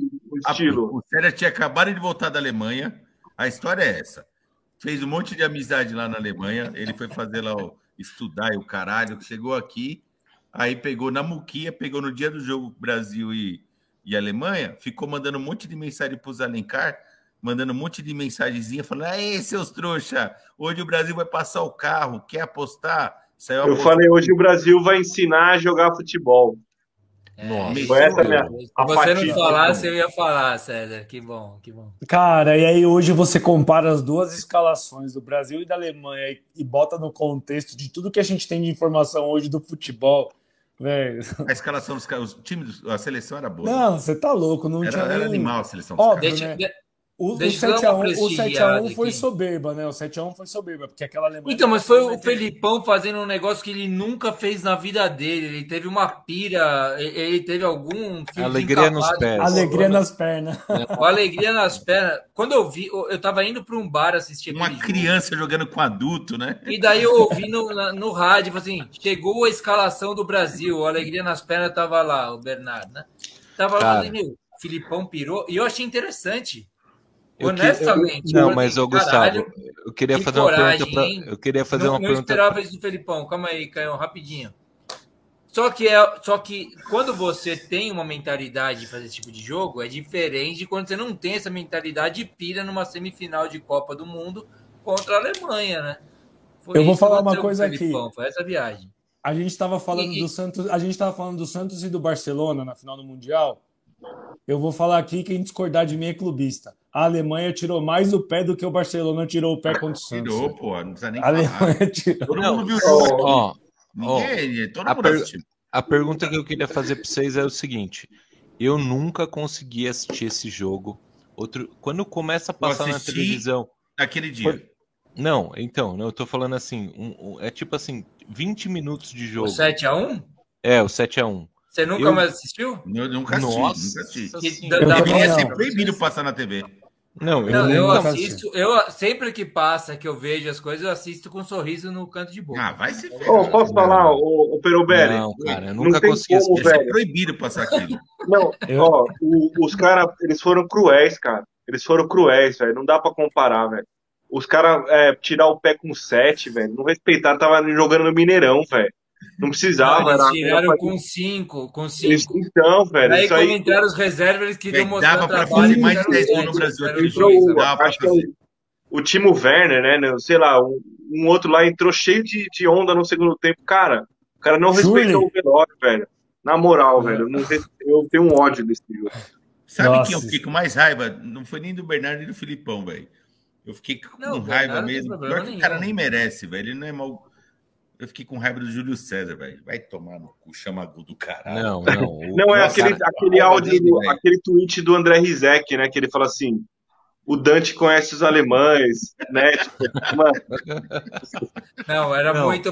Cara, uma semifinal. O que eu não aguento, Mundial de Seleções. O Davi Luiz e o Thiago Silva. Aquilo ali foi bizarro, aquilo. Era uma pelada. O Davi Luiz e o Thiago Silva não dá, velho. Vamos mudar de assunto que tá me dando gatilho. Os caras falaram do Júlio César no Brasil, eu já tô pensando no Volpi no São Paulo, velho. Você sabe que vai ter um quadro esse ano, né, Pedro Pérez? Vai ter um quadro. Nós teremos um quadro que era para inaugurar hoje, mas pela agenda do fã, que é uma agenda pouco complicada, nós não uma agenda internacional, né? Um quadro a respeito do Volpi. Mas talvez ele esteja sendo morto, o Rogério Ceni tá colocando ele na reserva, cara. Mas, bom, vamos finalizar esse negócio que é o assunto, eu acho, porque a gente vai falar ainda sobre os principais clubes de quem está nos acompanhando e mandando mensagem, viu? Não vai ser do Brasil. A gente vai falar dos principais clubes do Brasil e depois do São Paulo e do Corinthians, é isso? Isso, exatamente isso, César. Matou a pau. A gente vai falar sobre as movimentações, quais serão os bicho-papões aí que nós teremos esse ano, tudo isso. Qual é o caminho para o Palmeiras ser campeão mundial, Caião? Vai. Você é o Abel agora. Vamos encerrando o assunto Palmeiras e Chelsea. Cara, a única coisa que o palmeirense pensa é assim: quem que vai marcar o Lukaku? É aquela coisa assim, eu tô vendo o Luan, o Lukaku vem assim, ó, aí vem o Luan e eu falo, fudeu. Aí o Gomes na sobra, aí você não sabe se vai vir um... A única coisa que o Palmeiras tá pensando é isso aí. De resto, tem que continuar a fazer o que o Palmeiras tá fazendo. A gente acredita no nosso técnico, né?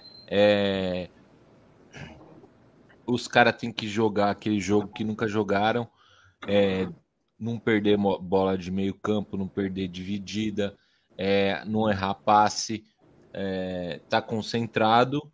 E, cara, eu não sei nem, assim, eu não sei nem o que falar, que já começa a me dar suadeira aqui. Mas, você assim, falou um negócio... Acho que de novo travou. Continua. Travou. Voltou. Aí voltou. Voltei, desculpa. Não, você falou uma coisa que eu me identifiquei muito, né? Eu joguei bola na várzea e era meio que centroavante. E se eu fosse o Lukaku, eu ia olhar para um lado e ver o Gustavo Gomes. E olhar para o outro e ver o Luan, eu ia começar a andar para o lado que está o Luan.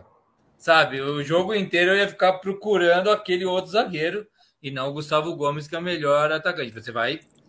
O treinador faz isso também, vai reajeitando, né? É que eu não acho nem que o Lukaku tá com tanta moral assim lá no Chelsea, mas bem, seria... Mas eu acho a preocupação válida. Cezão, diga aí.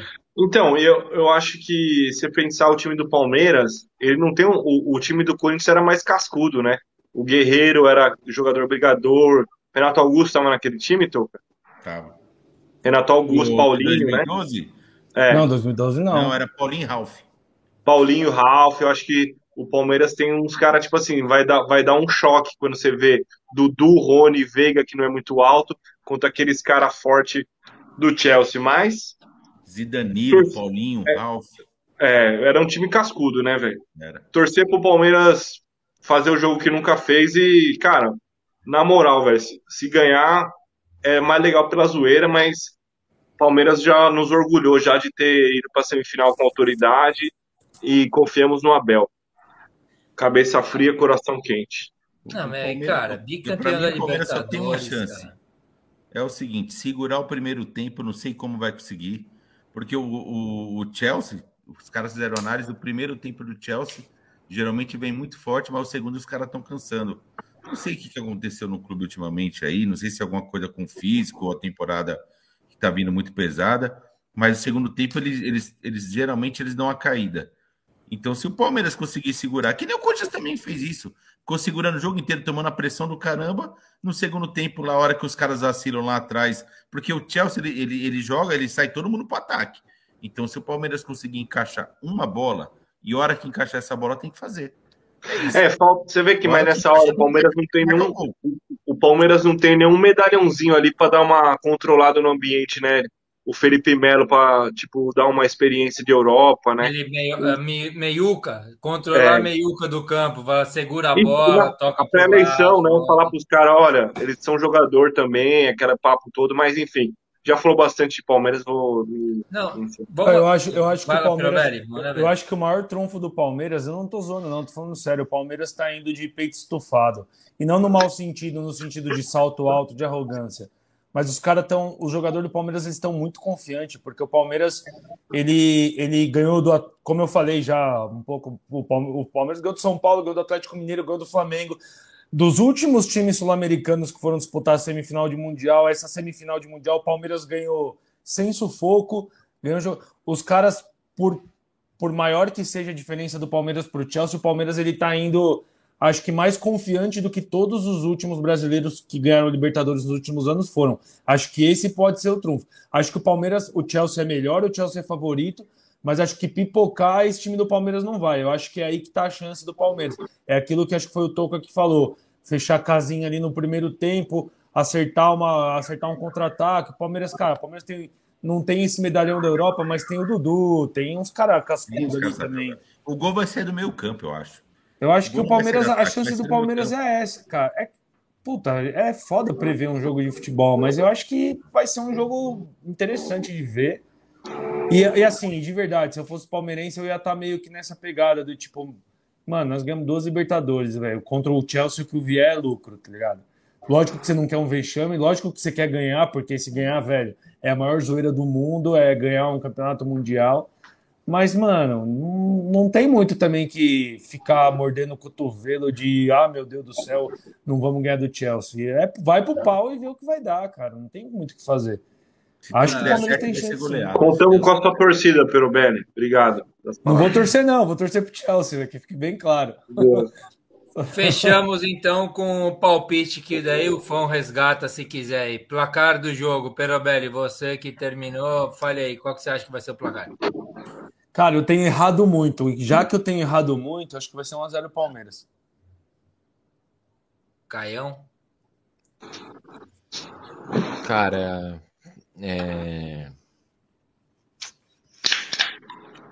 Eu acho que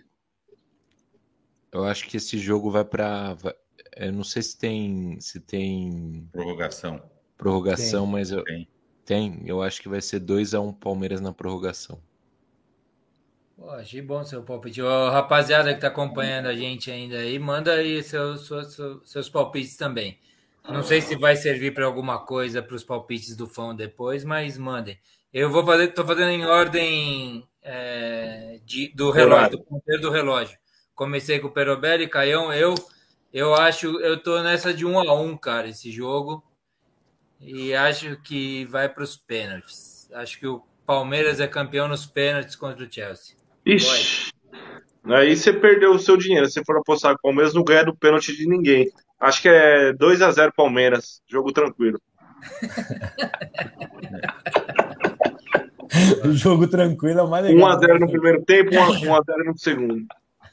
Jogo tranquilo. Eu acho que esse jogo aí, vai ser um jogo pegado, não vai ser fácil mesmo. Apesar do Chelsea, o Chelsea não vai botar toda a força dele, vai dar uma segurada, até porque tem Champions League. Vai, Toca, solta a goleada, vai. Chelsea 3-0, pode anotar. Puta, ainda bem que o Toca falou isso, agora eu tô feliz. Né? Também. 3-2 gol do Lukaku, o Perneta, que nunca ganhou um título, só ganhou um título na carreira, um italiano pelo Internacional. Ô, Toca, é isso que dá azar. Eu falei que ia ser 1-0 pro Palmeiras pra acontecer o contrário. Que falsa soberba. Como é que os caras ganham o palpite com um sorriso no rosto, né? Perobelli, aprende uma coisa. Isso aí é desde a época do In-11, do FIFA, no videogame. Enquanto você tá ganhando, velho, humilha o adversário, alopra. O jogo pode virar. Ou seja, o jogo ainda não começou ainda o jogo. Então vamos aloprar enquanto dá tempo. Vai que dá uma zica aí. É bom. Eu caí aqui, a minha conexão caiu. Eu perdi o gol. 3-0, Chelsea e bola para frente. 3-0? É. Muito bem. Gol do Lukaku no vale. Ó, o convite está feito, hein, César e Caio, para estarem aqui no próximo Bar e Bola, na quinta-feira, ressaca de Mundial, hein? Vocês quiserem aceitar ao vivo, independente do que acontecer, ou se quiserem confirmar durante a semana... Convite em pé, hein? Aqui, ó, temos aqui, ó, o Gui Ferraz, que inclusive eu não falei, eu perdi uma brecha de falar.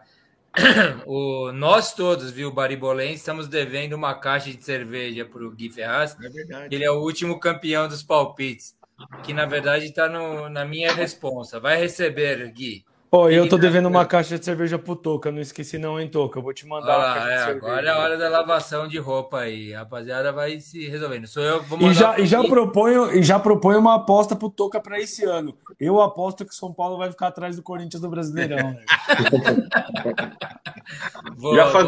Vamos ver se o Toca aceita, ele tá pensando. E tem aqui o nosso querido Fernando Brito, que estará com a gente em breve, hein, Fernando? Se prepara aí, cara. Você vai estar em breve. Eu vou entrar em contato com você. A Marília, lá da Caravana Avessa, aqui com a gente. torcedor do Fluminense, certo? Se eu não esquecer... Olha o Marília.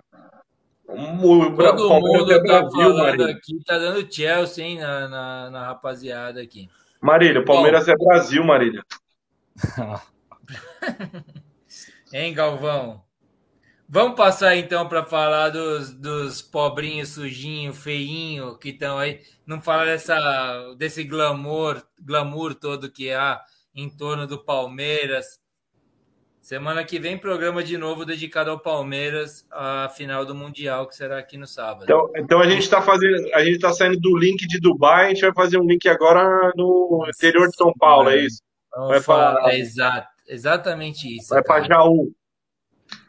Ô, Toca, eu até tinha colocado na pauta aqui o Corinthians na frente, mas como o Corinthians está jogando ainda, 29 minutos do segundo tempo, contra o Mirassol, é isso? Está vencendo. 2-1 para o Corinthians. Vamos começar aí, vamos tirar essa parte chata, falar agora do São Paulo, e depois, rapaziada, o Robson Bolsas, o Fernando Brito... e Marília e rapaziada tá acompanhando aqui com a gente quer a opinião de vocês sobre seus clubes e como eles se movimentaram nesse mercado da bola, pra gente falar, fazer projeções para o que será esse 2022. Vamos começar por São Paulo com o nosso querido Perobelli. Fala aí o que você acha de São Paulo, cara, pra eu ter que falar pouco, na verdade, aí. Fala aí o que você acha, cara. Cara, para falar do São Paulo, eu não sei nem por onde começar, né? Porque são tantos assuntos.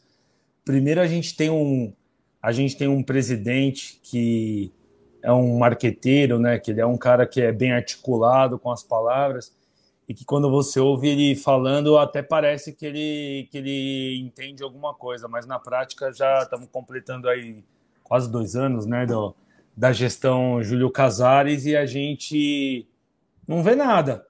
Hoje você olha para o São Paulo, quando o Júlio Casares assumiu São Paulo, ele veio com um discurso de que, olha, estamos pegando aqui uma terra arrasada, o time está endividado, está quebrado, está ferrado, mas a verdade é que ele não tem um plano, São Paulo não tem um plano, São Paulo não tem... Você olha hoje para o São Paulo, você não vê nada de construtivo para o futuro, né? Como torcedor, a gente já queria resultado no curto prazo, mas a gente não vai ter resultado no curto, no médio, e não consegue nem ver uma luz no longo prazo. A única coisa relevante que o presidente atual fez, relevante para ele, né, foi a tentativa de dar um golpe, de aumentar o mandato de 3 para 6 anos, que graças a Deus ele perdeu aí nessa tentativa de golpe. Às vezes é bom ver um golpe não dar certo. Então, mas não perdeu por conta dos conselheiros nem nada. Foram sócios. Foram sócios que votaram. E hoje você não vê nada. E aí, assim... então, eu falei brincando no começo do programa, né? Que o São Paulo, se o São Paulo fosse uma cebola, ia ser aquela cebola que faz você chorar do início ao fim, assim. Tem muita coisa para falar do São Paulo. A gente pode falar da diretoria, mas vamos falar do jogo, vai. Vamos falar do... Começou a temporada, 3 jogos aí, a galera já tá pedindo a cabeça do Rogério Ceni. E assim, a verdade é que, puta, eu não sei. E aí? Eu recebi um print, né? Tipo um meme, uma zoeira que fizeram num grupo de São Paulinos que o Fão tá também. Os caras falaram, Jorge Nicola diz, Fernando Diniz perdeu o grupo. Jorge Nicola diz... Hernan Crespo perdeu o grupo. Jorge Nicola diz, Rogério Ceni perdeu o grupo. Vai ser sempre a culpa do técnico que perdeu o grupo? É sempre a culpa do técnico? Então quer dizer que vamos tirar o Rogério, vamos trazer um outro técnico que vai dar tudo certo? Puta, o São Paulino já tinha que estar calejado com isso. A gente sabe que o problema não é esse. O Rogério tem vários problemas, vários defeitos, várias carências aí como técnico, mas a verdade é que o São Paulo hoje é um time à deriva, você não vê nada de evolução, contratações aí você... vamos pegar um time que foi rebaixado no Campeonato Brasileiro e vamos trazer 3 caras de lá, acho que vai dar certo. Assim, é até difícil montar um raciocínio sobre o São Paulo, porque tudo que a gente recebe de informação do São Paulo não dá para ter nenhuma expectativa, né? Começo ruim de campeonato dentro do campo, um time que não finaliza, um time que não agride, até fez um jogo em alguns momentos razoável contra o Bragantino, que é um time de primeira divisão. Sim. Mas, assim, futebolisticamente ainda é muito cedo, muito rápido para analisar, mas a perspectiva é que vai ser mais um ano de sofrimento para a gente. Vai ser mais um ano ali que nós vamos ficar na busca dos 45 pontos ali no Campeonato Brasileiro. O que que... Eu sou leigo de São Paulo mesmo, porque... Não tem nenhum motivo mais importante para pensar. É, você dá para entender que não tem nenhum motivo para assistir, mas assim, o São Paulo foi vice-campeão ano retrasado, né? Foi. Ano passado teve a contratação do Daniel Alves, Miranda, sei lá. O que que mudou do ano passado para cá? Porque parece que esse ano o São Paulino tá mais realista. Tipo, ó, vai ser uma merda mesmo e me parece assim... Não mudou muita coisa, mas o torcedor tá olhando diferente, entendeu? Tipo, mudou pouco, mas antes parecia que tinha mais otimismo. Talvez pelo ano retrasado, enfim. Combina de derrota, César. Se der uma vitóriazinha em golear, o São Paulino enche o peito de novo. Não, eu não concordo, Toca. Não concordo. Eu acho que mas tudo bem também se acontecer isso. Porque a função do torcedor... Diferente quando a gente está num programa como... Né? É isso. Diferente de um programa de televisão, o torcedor ele tem que torcer, cara. E a gente viu o São Paulo com o Fernando Diniz. São Paulo do Fernando Diniz teve chance de ser campeão brasileiro. E não foi uma chance... Não foi uma chance assim. São Paulo deixou escapar... Perdeu pra si mesmo, né? Exato. Com o Fernando Diniz. Aí você vê, o Fernando Diniz vai embora. Aí chega um ou outro reforço, você... O que você pensa na hora? Você fala, se com o Fernando Diniz a gente quase foi campeão, esse ano vai ser melhor. Aí começa o ano, chega o Crespo, São Paulo ganha o Paulista, que não ganhava um título há 10 anos. Ganhou um Paulista. Fala, esse ano... Aí depois, tudo foi por água abaixo. Então, assim, se tem... O Toca falou, né? Se o São Paulo ganhar 2 jogos do torcedor de São Paulo, nós, São Paulinos, vamos estufar o peito. Cara, uma coisa que o menor culpado, a menor parcela de culpa de tudo que acontece no São Paulo é da torcida, cara. Porque a torcida é torcida, a torcida não... e ela encheu o estádio, né, nas crises aí. A torcida faz a parte dela, vai pro jogo, acredita, torce. Óbvio, né, sempre vai ter aqueles torcedores mais, tipo, oportunistas, que quando o time tá bem, fala que o time é foda, quando o time tá mal, fala que o time não liga pra futebol, sempre vai ter esse tipo de torcedor. Mas o torcedor que gosta mesmo, tipo eu, de novo, o Fão, que não tá aqui agora, o Zanon, que a gente conhece lá da mesa tricolor, a gente que gosta, a gente sofre pra caramba. E muitas vezes o São Paulino, quando ele vem com alguma soberba nos últimos anos, é mais pela zoeira mesmo, porque no fundo a gente tá... destroçada, né? Não tem o que falar. Eu comparo São Paulo rapidamente, desculpa, viu, Toca? Já vai lá para sambar em cima desse corpo aí que é o torcedor São Paulino. É igual o Austin Powers lá quando ele tá sem o mojo, sabe? A gente tá sem mojo. O Rogério Ceni, que é o maior símbolo de mojo, de paixão pelo time, você vê as entrevistas coletivas do Rogério Ceni. Ele tá falando, tipo, um cara cansado, tipo, eu não queria estar aqui onde eu tô, sabe? E isso meio que reflete a gente, sabe? A gente tá meio assim, tipo, puta, o que a gente tá fazendo aqui? Chega o Nicão, é muito cedo pra falar, óbvio, né?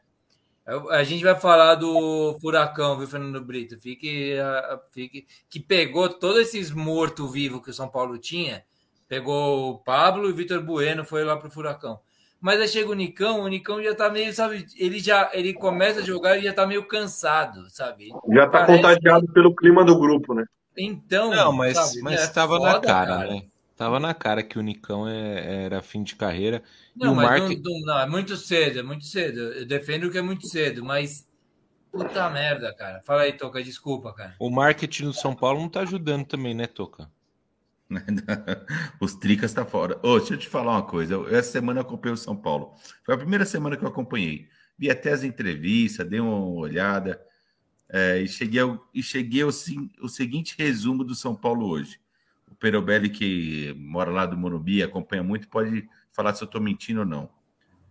Tá me parecendo que o técnico não gosta muito da estrutura e da parte da preparação do pessoal da comissão médica lá, parece que o técnico não está muito para a cara deles, não gosta muito.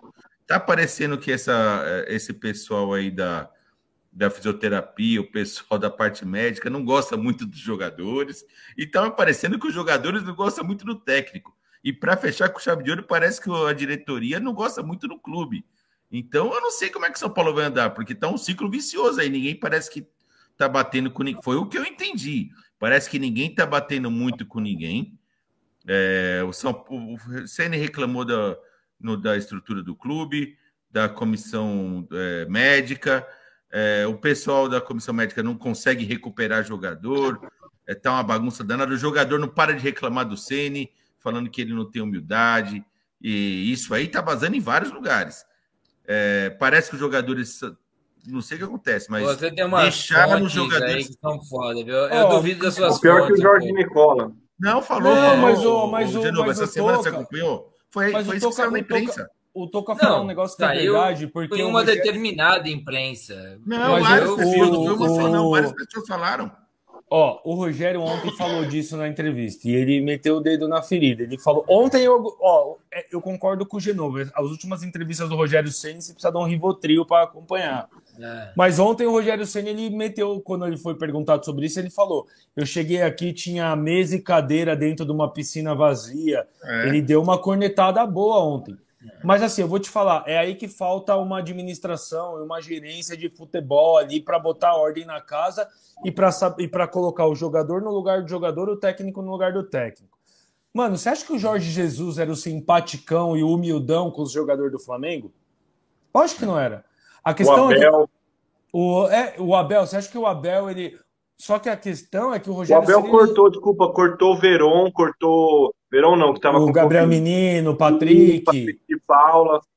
A questão é que o Rogério, ele precisa melhorar o relacionamento dele, isso é fato, se ele quiser ser um bom técnico. Mas assim, velho, tipo, cara, tem que ter alguém ali para fazer esse meio-campo. Você não precisa ser melhor amigo do seu chefe, velho. Você não precisa achar que o seu chefe, para você trabalhar. A questão que eu falei, que eu entendi nas entrevistas, que não é só um problema pontual dos jogadores achar que o Ceni tá ruim, porque os jogadores também acharam que o Fernando Diniz perdeu o elenco Crespo no grupo, também. Acharam que o técnico gringo lá que tinha lá atrás, como era o nome dele, que chegou, levou até pro México. O Uruguai. Nem sei o Crespo, outro, um que teve lá atrás, que era bom. Osório. Também falaram que perdeu o vestiário. Como é que pode aquele cara experiente perder? Então mas... aí falaram que estão acabando as desculpas, né? O técnico está reclamando da estrutura do clube e da comissão médica, que já vem a torcida reclamando faz tempo. A comissão parece que não gosta de jogadores, porque não recupera os caras. E a diretoria não gosta do clube, porque não consegue fazer a gestão disso já faz anos, não é de agora. Então, moral da história, eu estou igual o Pereira. Se eu fosse São Paulino, eu não estava vendo... não adianta contratar jogador bom, não adianta sair contratando, porque não é isso que vai resolver. Tem alguma coisa que é maior, tudo tá errado. Tá tudo errado. Uma coisa que você falou que me chamou a atenção foi tipo assim: não sei quem perde elenco. E esse fato de perder o elenco é porque a diretoria não dá retaguarda, né, pro técnico, né? Porque o diretor de futebol, o presidente, chega no jogador e fala assim: amigão, você vai treinar separado, velho, você tá causando, entendeu? Tipo, o que fizeram com o Luiz Adriano, entendeu? Você não vai deixar o Palmeiras perder elenco, você tá fora, meu irmão. É isso aí. E aí você vê o time numa agonia, aí os caras planejando o golpe, tá ligado? Tipo, parece mais o Brasil do que um clube de futebol, sabe? A coisa pegando fogo e você votando aumento do seu próprio salário, né? Mas você vê o Palmeiras... Nós pegamos três... A gente estava falando agora há pouco dos três principais times do Brasil. Flamengo, Atlético Mineiro e Palmeiras. Tirando o Atlético Mineiro, que é uma injeção de... O Atlético Mineiro, ele não tem uma gestão eficiente. Ele tem um cara ricaço que é torcedor do clube e tá botando dinheiro à torta e à direita lá, que é o cara da MRV. Posso estar falando besteira, mas é o que eu ouço falar. Mas você vê, o Palmeiras passou por um processo de melhoria, o Corinthians está tentando, o Flamengo teve uma época que o ex-presidente, acho que era o Bandeira de Melo, falou: mano, não vamos ganhar título, mas nós vamos recuperar. Sabe, existe um processo, um caminho para você traçar para O São Paulo, ele é, cara... É que vocês não são São Paulino, vocês não vão lembrar. Há um ano e pouco, o São Paulo ele fez um estardalhaço para lançar o novo programa do sócio-torcedor. Eu, trouxa que sou, como eu gosto de ir para o jogo e o maior benefício era o preço do ingresso, hoje eu pago 30 centavos para ver um jogo de São Paulo. 30 centavos. Porque proporcional ao espetáculo. Porque eu fiz... proporcional ao espetáculo. Porque eu fiz o plano top lá do sócio-torcedor. Aí, quando eu assinei o plano top lá, que é o Diamante, olha que nome bonito. Aí falaram que eu ia receber uma camisa oficial, um não sei o que do clube. Cara, faz um ano, eu não recebi porra nenhuma. A única coisa que eu recebi... Antigamente os caras mandavam, né, Perobelli? Antigamente mandavam. Mandavam. Mandavam, mas o São Paulo tá... O São Paulo, ele tá, tipo... o São Paulo ele é um barco à deriva, ele é um time, é um clube que tá politicamente falido. Porque o São Paulo ele tem um grupo muito pequeno da parte do clube que toma todas as decisões, tanto da parte social quanto da parte do futebol. E a gente não vê perspectiva nenhuma de melhoria no curto prazo. A não ser que dê sorte do time encaixar, né? A gente tem campeonato mata-mata, é aquilo que o Toca falou no começo. Se o São Paulo se classifica, dá uma sorte aí de chegar numa final com o Corinthians e o Palmeiras é campeão, é óbvio que é legal ganhar de um rival. Mas assim... Tá difícil ficar otimista com qualquer coisa do São Paulo, cara. Deixa eu fechar a janela aqui, senão vou pular. Porque não tá... pode ganhar. E a gente vai mudar a janela aqui por questão de tempo, hein, gente? Eu acho que é isso também do São Paulo, viu, cara? O foda é que a gente tá sem hoje. De novo, só o último comentário. O Fernando Brito mandou no chat aqui, né? Que o Nicão é bom jogador, mas ninguém dá certo no São Paulo. É impressionante. Cara, é impressionante mesmo. O São Paulo, o Pablo arrebentou no Atlético Paranaense, veio pro São Paulo, é capaz dele arrebentar de novo no Atlético Paranaense. Nenhum jogador dá certo no São Paulo. Nenhum, você já reparou?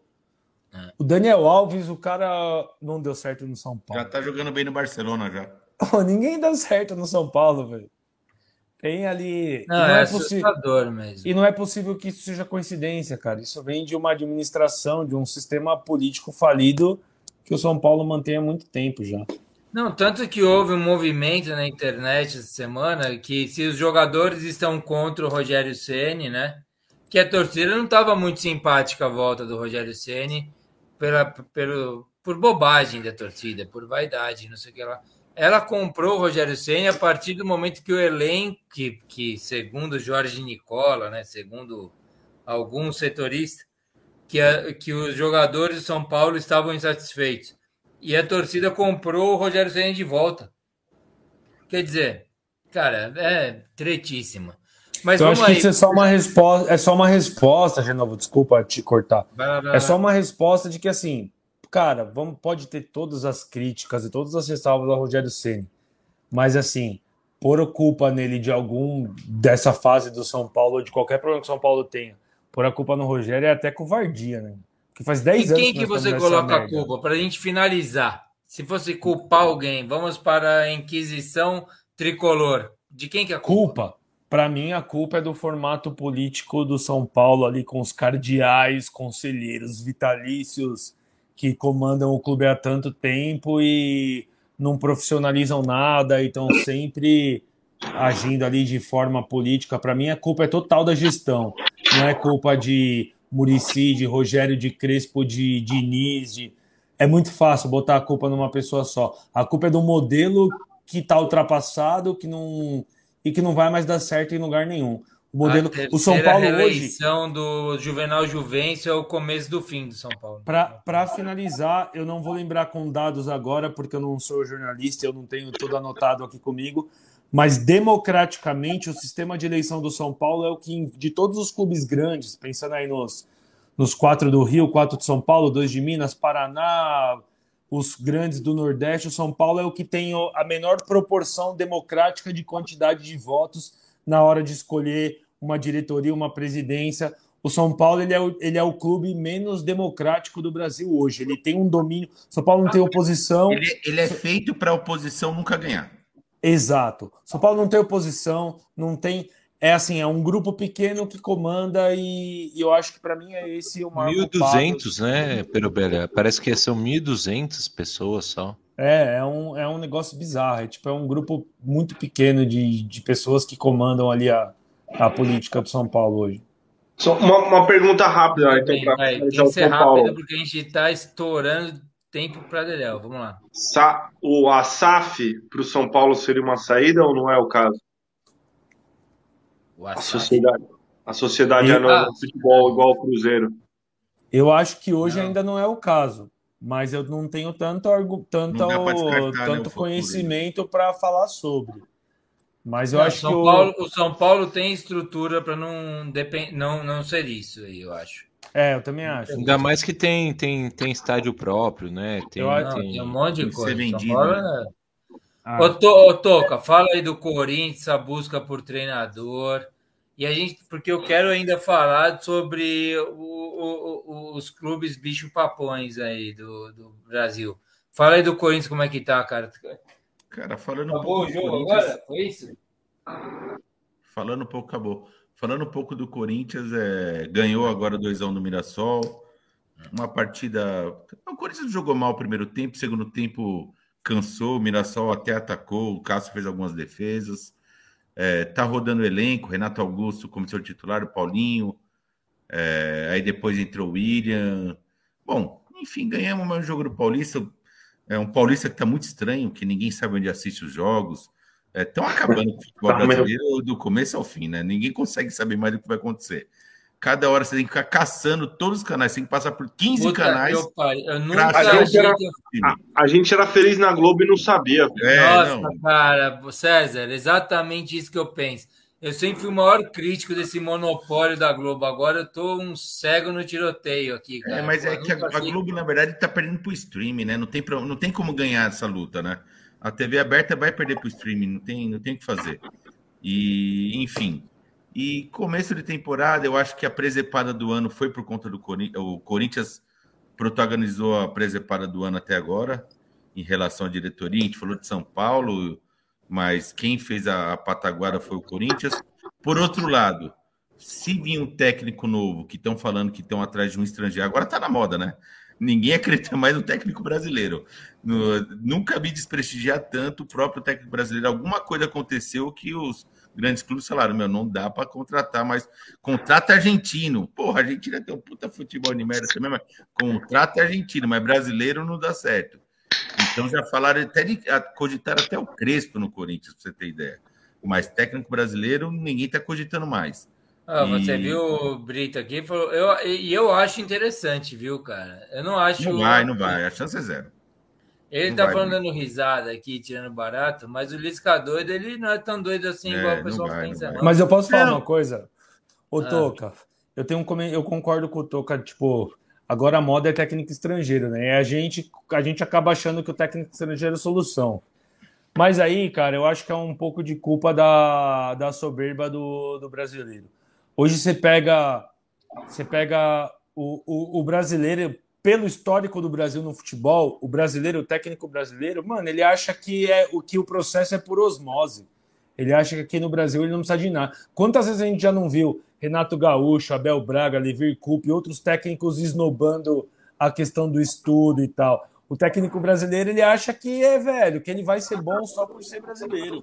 E aí, por mais que você pega, o Toca falou, o futebol argentino tá na merda, mas você pega na Europa, nas 5 principais ligas, você acha meia dúzia de técnico argentino lá, você não acha um técnico brasileiro, velho. Porque eu acho que falta um pouco de humildade, acho que, o Brasil é foda no futebol, mas a gente não pode subir no salto, né, velho? E hoje, igual o Toca falou, o Corinthians demitiu o Silvinho, tá todo mundo pensando no técnico estrangeiro. Se o São Paulo demitiu o Rogério, todo mundo vai pensar no técnico estrangeiro. Por quê? Que brasileiro, Toca, você confiaria para treinar o Corinthians hoje? Hoje só o Cuca, né? Só o Cuca. Que provou agora também 2-3 meses atrás alguma coisa, né? O único que provou.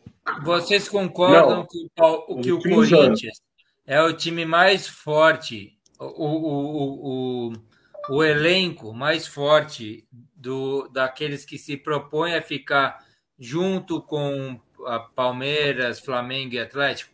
O Corinthians é a quarta força isolada, né? É a quarta força isolada, eu acho. Eu não sei se é o elenco, mas tem 11 bons. Talvez 11 bons. Eu não vou falar elenco, porque elenco só ao longo do ano a gente vai conseguir saber se os outros jogadores vão render.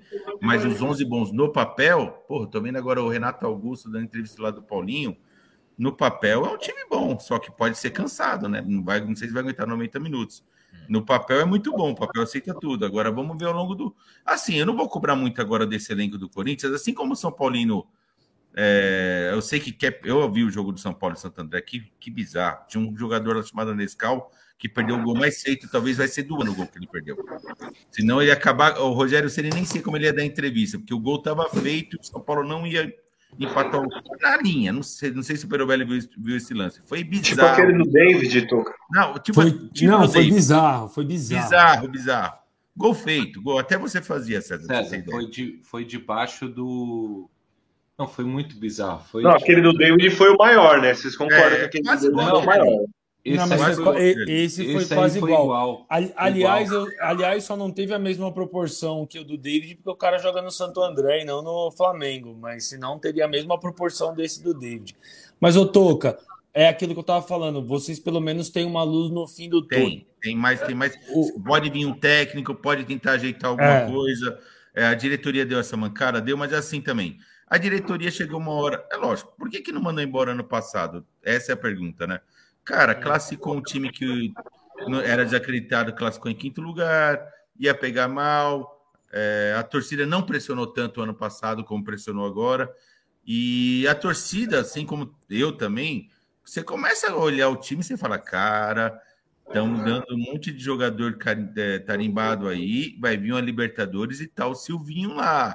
E aí, o Silvinho, na verdade, ele no primeiro dia estava desacreditado. Diferente do Ceni, que o São Paulino gosta do Ceni, querendo ou não gosta do Ceni, e acredita nele, o Silvinho nunca teve nenhum respaldo no Corinthians. Ô, Toca, mas tem outro problema também. O Silvinho, ele foi, se eu não me engano, o terceiro ou quarto técnico da escala. Aí quando divulgam isso para a torcida, já era. O cara tal negou. Ah, veio o Silvinho. Tipo assim, o cara já vem... É, sim. Já vem vendido mesmo. O cara vendido mesmo. Mas, então... o que você faria, Toca, como torcedor do Corinthians? Qual que é uma alternativa viável, né? Assim, lógico. O que eu acho que para um torcedor. Falaram de Jorge Jesus, que não fazia sentido. O Jesus foi muito forte, mas eu acho que o Renato Gaúcho, por ter recusado o Corinthians há pouco tempo. Eu acho assim. Eu acho assim. Não vai acontecer isso no futebol. Mas baseado até no que vem acontecendo com os grandes times que vem contratando treinador de fora. Se parar para pensar, não são salários tão altos como os salários dos brasileiros. O Corinthians tinha que começar a pensar em contratar um técnico e começar a pensar em pagar menos. Isso não vai acontecer. Que era o correto. Começar a parar de inflacionar esse mercado. Se for brasileiro, já que queria um estrangeiro e vai pegar um brasileiro, cara, paga um valor aí mediano de mercado. Ô, Toca. Mas é o seguinte, a partir do momento que os 20 clubes já vetaram aquela lei de que tipo, né, se você não for demitido, técnico, eles fizeram um autoprotecionismo para acontecer isso aí, né? Não, mas aquela lei é boba também, viu, Boca? Vou falar a verdade, acho que o clube tem que ser... besta. O clube tem que ser livre. O técnico, quando quer, ele sai também. O clube, quando quer, manda embora e outra. Sabe por que tem que ser livre? Porque esses técnicos aqui no futebol da Série A e da Série B não estão ganhando 50 mil, porra. O cara da Série D ganha 300 pau hoje, Boca. Se o cara for mandando embora com a multa daquela ali, ele não tem nem o que reclamar. O cara ganha 300 mil. O Brasil já paga salário para técnico nível europeu faz tempo. Eu lembro o Luxemburgo ganhava 1 milhão no Palmeiras, miliano atrás. Vamos preservar um técnico que ganha 1 milhão. Você vai pagar 1 milhão para um cara e não vai cobrar? Que empresa é essa aí? Que paga um milhão de salário e não vai cobrar o cara. Não, mas a ideia era boa. A ideia era assim, contrata um técnico com uma filosofia né? E você acaba... Você a ideia era boa para quem, Caio? Eu sempre achei ridículo essa regra da CBF. A ideia era boa para quem? Eu não achei... Só. Era nessa regra que você ia desinflacionar o mercado, não agora que o Corinthians agora não pode divulgar os técnicos que tem, porque se falar que o Jorge Jesus era o primeiro, negou, vai vir o terceiro aí, o cara é impressionado. Mas isso aí, o cara falar assim ou não tem nada a ver. Agora ele pode falar assim ou não, o brasileiro não começou. Pelo contrário, essa regra ia deixar mais inflacionado no mercado, porque o cara vai falar... Ah, já que eu vou, o risco é muito alto, me paga mais caro aí. Vai que você não me quer no meio do campeonato, eu sou mandado embora, eu vou ficar sem time? Não, pode parar. Não, mas não é sem time. Tinha dois mercado, Boca. Ele podia jogar com dois times. Eu acho que para um campeonato de Série D, talvez, para dar resguardo... Não, na verdade, não faz sentido nenhum essa regra. Para, você vai pagar 500 mil, 1 milhão para um cara e não pode mandar ele embora. Imagina o Ceni, tem que ficar segurando o Ceni aí, perdendo o jogo até o final do ano. Não pode. O Ceni já foi, a gente não pode mais mandar técnico embora. Aí vai o técnico e fala, não, nós fizemos um acordo aí e eu pedi as contas. Aí fica esse jogo de um enganando o outro. Para, não deu certo porque os técnicos começaram a falar que foi ele que pediu a conta. Mas sabe uma coisa que eu acho do Corinthians e do São Paulo? Que acaba a discussão, assim, até sobre o presente momento ficando meio vazia, porque assim, esses dois clubes, a gente não tem perspectiva de médio prazo, velho. Eles estão vivendo o ano, sabe? Você não tem um projeto ali, fala assim, tá acontecendo um movimento agora no Corinthians ou no São Paulo. O Corinthians vai trazer os últimos daqui a 3 anos. Nos últimos anos o Corinthians não tinha projeto nenhum e foi o time protagonista. Dos últimos 5 anos para cá não, mas desde 2010 o Corinthians foi protagonista, sem projeto nenhum. Mas eu tô agora, esse ano se ganhar deu certo o projeto. Se perder tá disputando título com clubes que tem projeto, velho. Exato. Então, assim, era isso que eu ia falar. Vai lá. Qual foi o projeto do Flamengo ano passado? O Flamengo, o Perobelli falou mais cedo, acho que o Bandeira de Melo lá limpou as contas e aí o cara vem, pega um clube que tem torcida, que tem receita, e vai lá e começa a montar patrocínio, começa a contratar jogador europeu pra caralho, o Galo é aquele injeção, o Palmeiras a sua maneira, assim, o Brasil não tá permitindo mais, contrata Paulinho, Renato Augusto, Roger Guedes e William e vamos ganhar, meter o louco aqui. E o Atlético Mineiro fez o quê? Eu tô falando que sem projeto, eu acho que vai ficar uma discussão meio vazia, porque o Corinthians, não vai dar reviravolta. Mas eu tô... O Atlético Mineiro tá com a injeção dentro do Atlético Mineiro. Esse é o projeto. Mas o Flamengo... Isso aí vai dar merda mais pra frente. O Flamengo não ganhou nada no ano passado, mas o Flamengo foi bicampeão brasileiro. O Flamengo ganhou uma Libertadores. É o clube mais forte do Brasil hoje. Não, eu sei, eu entendo, mas eu acho que, a gente está vivendo um momento que a tendência daqui para frente, os times que ficarem para trás, eles vão ter que correr muito atrás. Falamos isso quando o Corinthians começou a jogar muito lá atrás, falamos, será que agora vai? O Palmeiras começou a duelar com o Corinthians, será que agora vai? Eu acho o seguinte, eu concordo mas o Corinthians com você. É um time, mas o Corinthians, ele é um time que ele ganhou o que ganhou, mas se você... a questão, assim, é futebol. Nenhum time vai ganhar todo ano, beleza. Mas é a questão de estar sempre ali na competitividade, sabe? Eu fazia isso. Só que, de repente, vem uma conta. De repente, a coisa começa a dar errado. O que eu quero falar é o seguinte. É lógico que hoje, olhar para o Flamengo e o Palmeiras, você fala, tá legal para caramba. O Palmeiras está estruturado, com dinheiro, está organizado. Todo mundo queria estar nessa situação. Mas a porra do futebol brasileiro, até que um time fique 12 anos nessa tendência aí, jogando assim numa média legal, sem fazer cagada. Aí eu acredito no que vocês estão falando. Por enquanto, legal. O Palmeiras sendo bem, se organizou. Agora, o projeto, qual o projeto? Caralho, o Palmeiras tem um jogador de 15 anos. O Palmeiras tem um jogador de 15 anos. Palmeiras menos de 10 anos aí que tava na Série B, César. Então, mas tudo bem, mas eles se reconstruíram a partir disso. O Flamengo não precisou ir para a Série B e fez isso. E aqui, ó, tem o Robson Bolsas que está atento nos nossos comentários. A gente falou do Galo aqui, ó. Ele diz: Galo não é só injeção, tem projetos e investimentos. Tira o dinheiro para ver onde o Galo vai parar. Mas eu Robson, camarada avessístico, né? Ele do avesso lá, que eu participo de manhã. Eu tenho a impressão de que se sai essa. É muito pouco sustentável o Atlético Mineiro em comparação ao Flamengo e Palmeiras. TV também, assim, o Galo a gente tá mais por fora, né? Talvez o Robson possa até... Convido ele a mandar nos comentários um pouco mais de detalhes sobre o projeto, né? Porque de longe parece isso mesmo, né? Injeção de grana e foda-se. E foi o melhor time porque do parece que o Atlético Mineiro tem uma dívida muito grande, não sei... Cruzeiro, então, campeão da Libertadores, o São Paulo, campeão brasileiro, Cruzeiro, cadê o projeto? O Corinthians, o Botafogo, a gente olha para um lado que está funcionando, está sobrevivendo, vamos dizer assim, mas tem uma dívida por trás que o Flamengo e Palmeiras não têm. E o Palmeiras não está fazendo contratação fora da curva, né? Que é uma treta entre palmeirenses, né?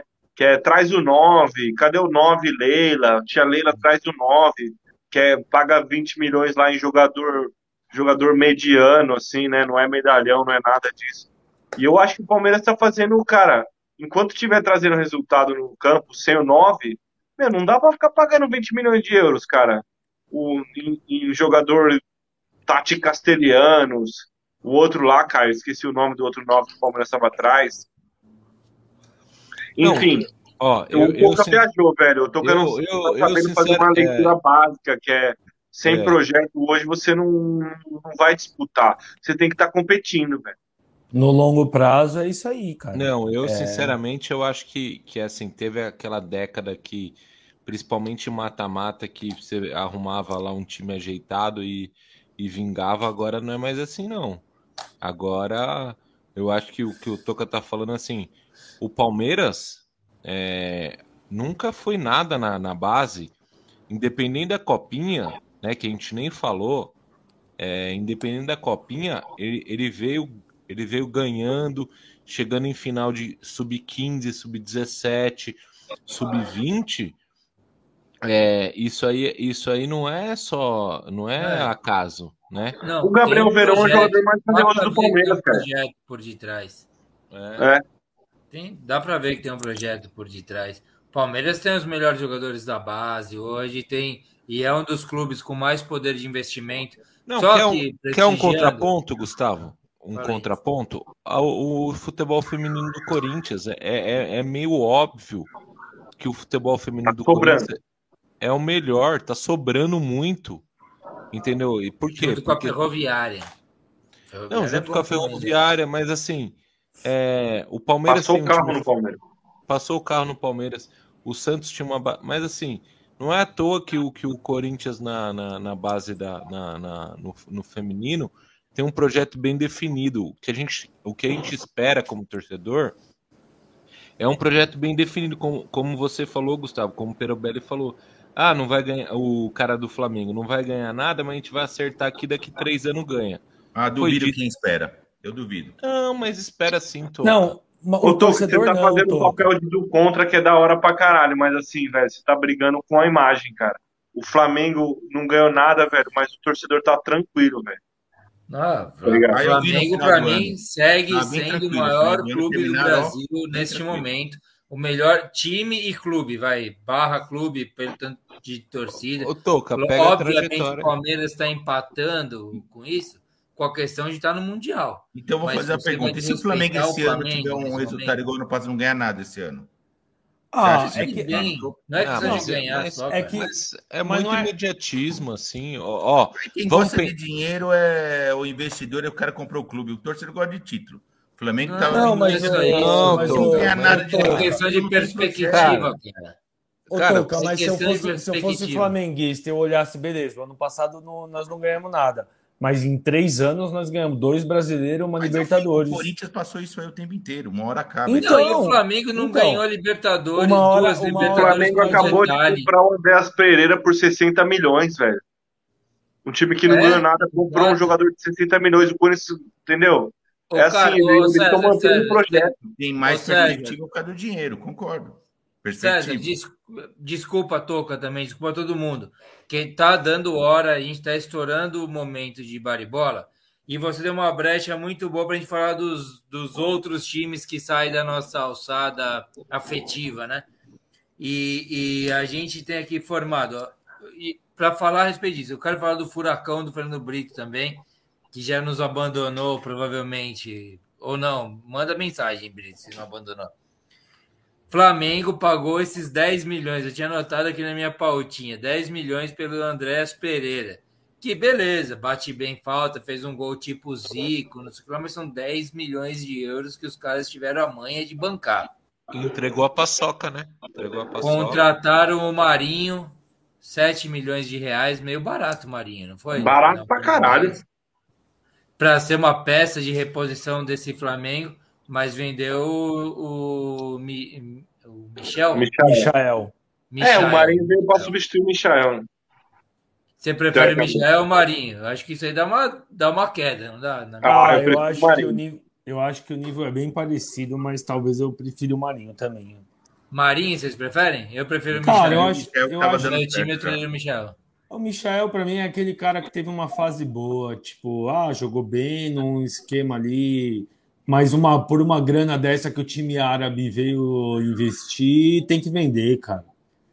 Michael é bom. Não, tô falando só, eu não tô nem falando em negócios, tô dizendo só assim, futebol, em nível de elenco. O Michael jogou bola demais no último brasileiro. Michael tava dando certo. Mas o Michael jogou mais no Flamengo do que o Marinho jogou no Santos? Eu acho que não. Eu acho que o Marinho jogou mais no Santos. O Marinho jogou mais no Santos do que o Michael jogou no Flamengo. O Marinho tinha uma época que ele ia pra cima, ele parecia o Messi, velho. Ele tava cortando pra dentro, batendo no ângulo. Mas não foi o último ano, não. O Michael foi melhor. Foi o Marinho no último ano, viu? Não, mas o Flamengo contratou o Marinho do último ano.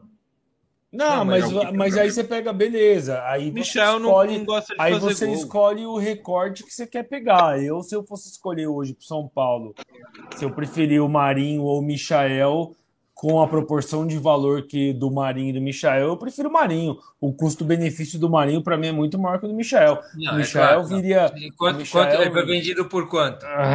60 milhões de reais, algo assim? Eu não sei 10 vezes mais que o Marinho. Pelo valor do dinheiro... Provavelmente, pelo custo-benefício, eu prefiro o Marinho que o Michael. Não, pelo custo-benefício. Mas pela bola jogada, eu prefiro o Michael do que o Marinho. Agora, o Marinho não precisava falar aquilo que ele falou, hein? Que agora... Diga para a nossa audiência e para o seu âncora o que ele falou. Não, ele falou que assim, ele sempre sonhou em jogar no Flamengo, mas ele falou assim, agora realmente estou num time grande, né? O cara chegar numa final de Libertadores com o Santos, ele sendo o protagonista, e falar isso aí, eu acho que é desnecessário. Eu acho que é um comentário bobo, né? É um comentário bobo, mas assim, não querendo defender, mas eu entendo o lado do tipo, mano, o cara quer jogar pra torcida, quer tipo, velho, deixa eu cair nas graças da torcida. É igual o torcedor do São Paulo que criticou quando o Rogério Ceni elogiou o Flamengo. O que o torcedor de São Paulo queria? Que o Rogério chegasse no Flamengo e falasse, olha, eu tô treinando o Flamengo, mas na verdade... Mas foi diferente, mim, em Perobelli. Oi, sim, ou com o Titanic Verde. Eu não acho que foi diferente. Pra mim é total essa energia aí, Gustavo. Eu acho que não tem nada a ver isso aí. Você não pode desmerecer o Santos, velho. Eu também acho que não pode. Você defendeu... assim, jogar pra torcida, você jogar pra uma torcida, você consegue jogar pra uma torcida sem desmerecer um time grande isso, que você tava, velho. Eu acho também. Não, eu também acho, mas você acha que o cara tem preparo pra isso, velho? Ah, o Marinho é velhaco, mano. Mas enfim. Não. A gente abriu hoje o programa com a cena do Charlie Chaplin de um filme de 1940, falando que é uma sátira ao nazismo. Não, mas a gente falando sobre o nazismo. Cometer esse tipo de erro é bizonho, mas é bobo, é só uma bobagem, sabe? É um não entendimento do lugar que as pessoas... Não, mas Gustavo, não, mas no mundo do futebol, assim, principalmente esse... Vai ter que bancar.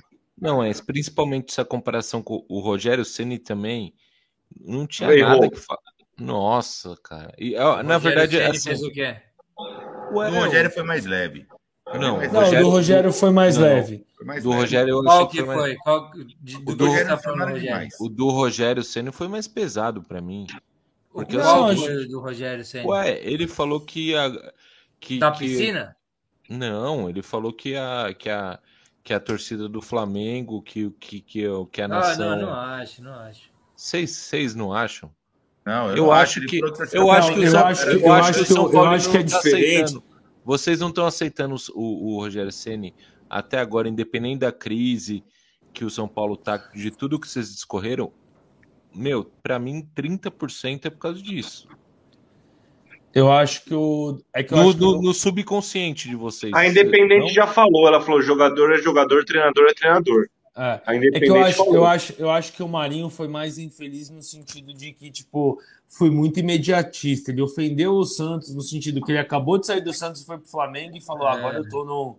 Aí eu concordo com o Toco. O do Marinho, ele foi grave por isso. Ele foi muito...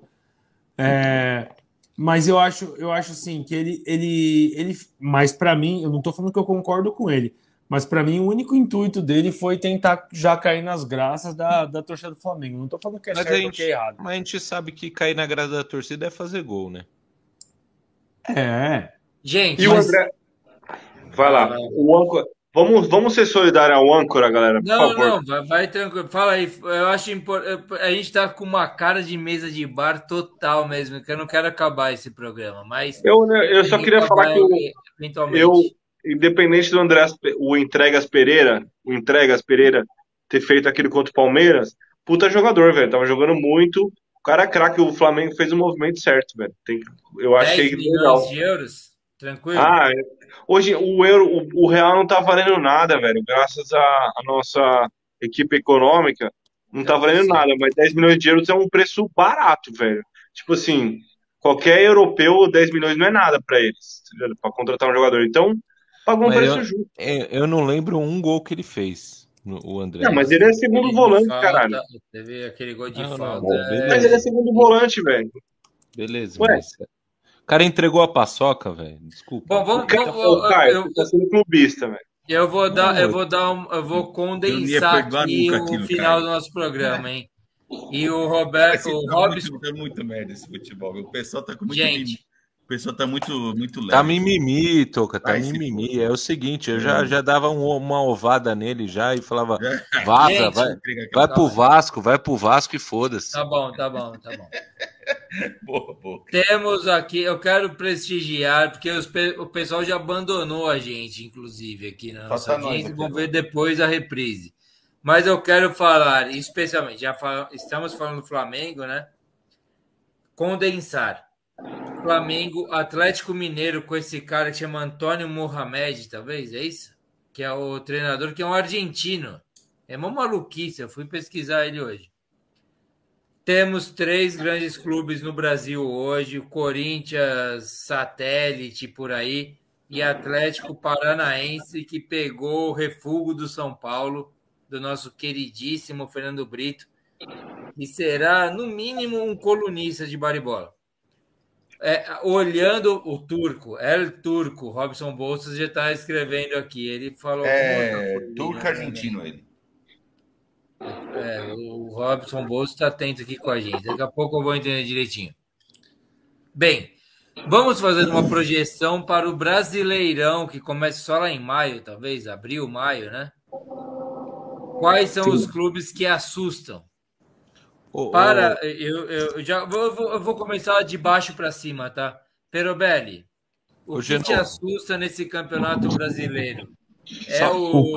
O que me assusta Flamengo, nesse campeonato? O Atlético Mineiro, não sei o que lá, ou é o Avaí, sei lá quem que tá aí na zona de rebaixamento, essas coisas? Não, eu acho que o que me assusta nesse Campeonato Brasileiro é que, óbvio, né, as coisas no futebol mudam muito rápido, mas hoje eu acho que está meio desenhado aí um favoritismo para Palmeiras, Atlético Mineiro e Flamengo.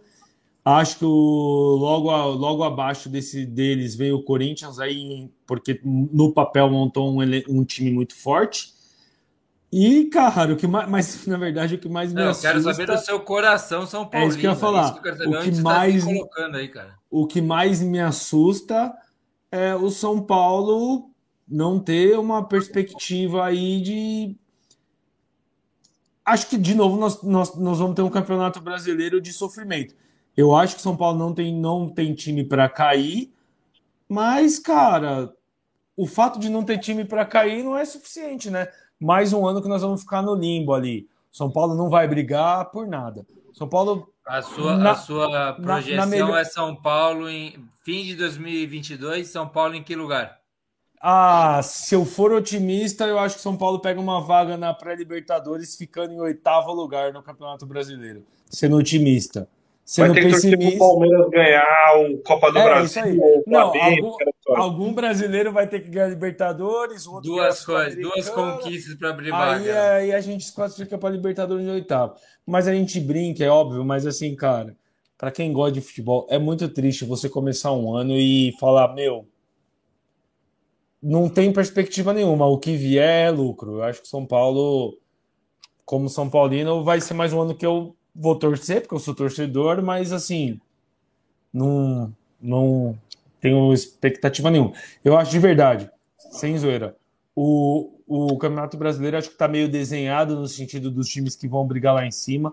Qualquer um diferente desses 4 que a gente falou aí, Flamengo, Palmeiras, Atlético Mineiro e na sequência um pouquinho mais embaixo, mas ali talvez podendo fazer frente, se encaixar.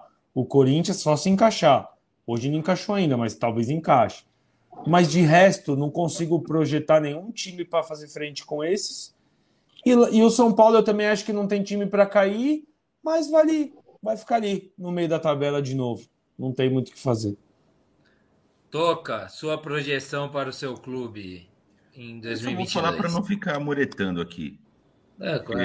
Você foi o cara, inclusive, que disse, você pediu silêncio no Bar e Bola no passado, falou assim, eu quero dizer, o Corinthians está na disputa pelo título nacional. Você lembra desse momento? É um momento para os recortes de Bar e Bola importantíssimo. Na verdade, de novo, sabe o que eu percebi? Na primeira rodada do Campeonato Brasileiro, a gente sempre faz a cápsula do tempo. Esse ano a gente deve fazer de novo, mas eu percebi que se na primeira rodada, que deve ser, sei lá, para meados de abril, começa o Brasileiro, final de março, começo de abril, se lá a gente já não sabe nada, porque a gente não acerta nada, muda tudo. Imagina agora que os times estão em pré-temporada, a maioria deles, né? Vai ter Libertadores, os campeonatos estaduais. Meu, até começar o Brasileiro, é até difícil fazer projeção. Mas, hoje, olhando o cenário, pensando se o Corinthians enturmar, eu acredito que esse ano o Corinthians vai beliscar algum campeonato. Não acredito que seja brasileiro pontos corridos, mas talvez quem sabe um paulista que seja.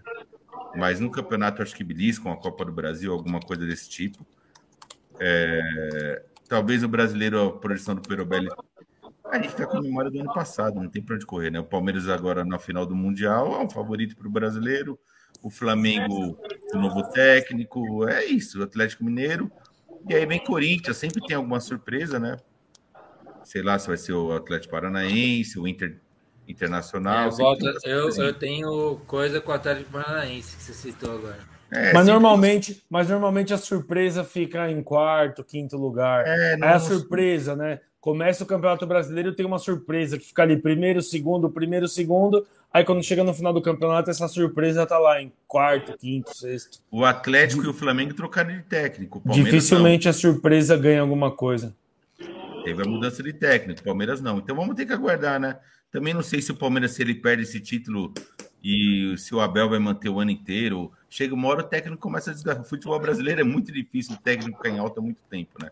Você viu que o Abel, ano passado, ficou para cair várias vezes, né? Se perdesse o Atlético Mineiro, por exemplo, acho que caía ali. É que o cara jogou e ganhou. Mas ele estava pedindo para cair, viu? Ele tá pedindo. Quando botou o time reserva contra o São Paulo... É... Não, ele não jogava com Scarpa, ele tava fazendo um jogo retranqueiro feio, velho. Isso não, é muito louco no futebol, né, cara? Isso é muito louco no futebol. Ah, é meio clichê, mas o cara, ele tá entre o céu e o inferno ali, questão de detalhes, cara. Mas no caso do Abel, o próprio Abel mudou. Não é aquela questão do Crespo que ficou mantendo a filosofia dele até cair. O Abel mudou de filosofia. Pode ser. Toca, você finalizou então. Como é que são os bichos papões? Vamos aguardar mais, né? Mas eu acho que o Corinthians vai chegar entre os quatro. Entre os quatro. Corinthians está no lugar do Fortaleza. O que o Fortaleza foi no ano passado será o Corinthians. Ah, Fortaleza esse ano já. O ano passado foi o ano do Fortaleza. Esse ano não. Esses times aí geralmente é um ano bom, né? Muito bem. Agora Toca, vamos fazer uma pergunta. Posso fazer uma pergunta rapidinho pro Toca hoje? Claro. Desculpa, antes de ir pro Palmeirense. Claro. Você acha que, cara, e não é zoeira não, tô falando sério, quando o São Paulo trouxe o Hernanes de volta da última vez, a gente, velho, o Hernanes jogou bola pra caralho no São Paulo. Você acha que isso pode acontecer, tipo, um pouco com o Paulinho ou com o Renato Augusto, dos corintianos estarem esperando os caras de anos atrás, mas eles não aguentarem mais o tranco? Ou você acha que eles ainda têm... Eu acho que a lesão pode ferrar com o Renato Augusto. Ele é um jogador que lesiona muito. Você sabe, né? Ele, até lá atrás ele lesionava. E agora, mas eu acho que a lesão pode tirar o Renato Augusto até de decisões. Mas o Renato Augusto já entregou, né? O Hernanes não entregou. Ficou na esperança eterna. O Renato Augusto já tá entregando, né? O Hernanes em Campeonato Paulista entregava. Entregar ganha alguma coisa, não ganhamos nada. E eu acho que o Paulinho, a hora que ele der emplacado, o Paulinho não vai sofrer contusão. Quantos anos tem o Paulinho? Deve ter uns 31, 32 anos. Não é muito velho assim, não. E eu acho que o Paulinho é o cara que vai dar uma emplacada boa. Paulinho, acho que ele vai... O Paulinho vai... Ele tem 32 ou 33, se não me engano. É, uns 32 anos, ele não é tão velho, não. O Renato Augusto que é o cara que eu desconfio um pouco.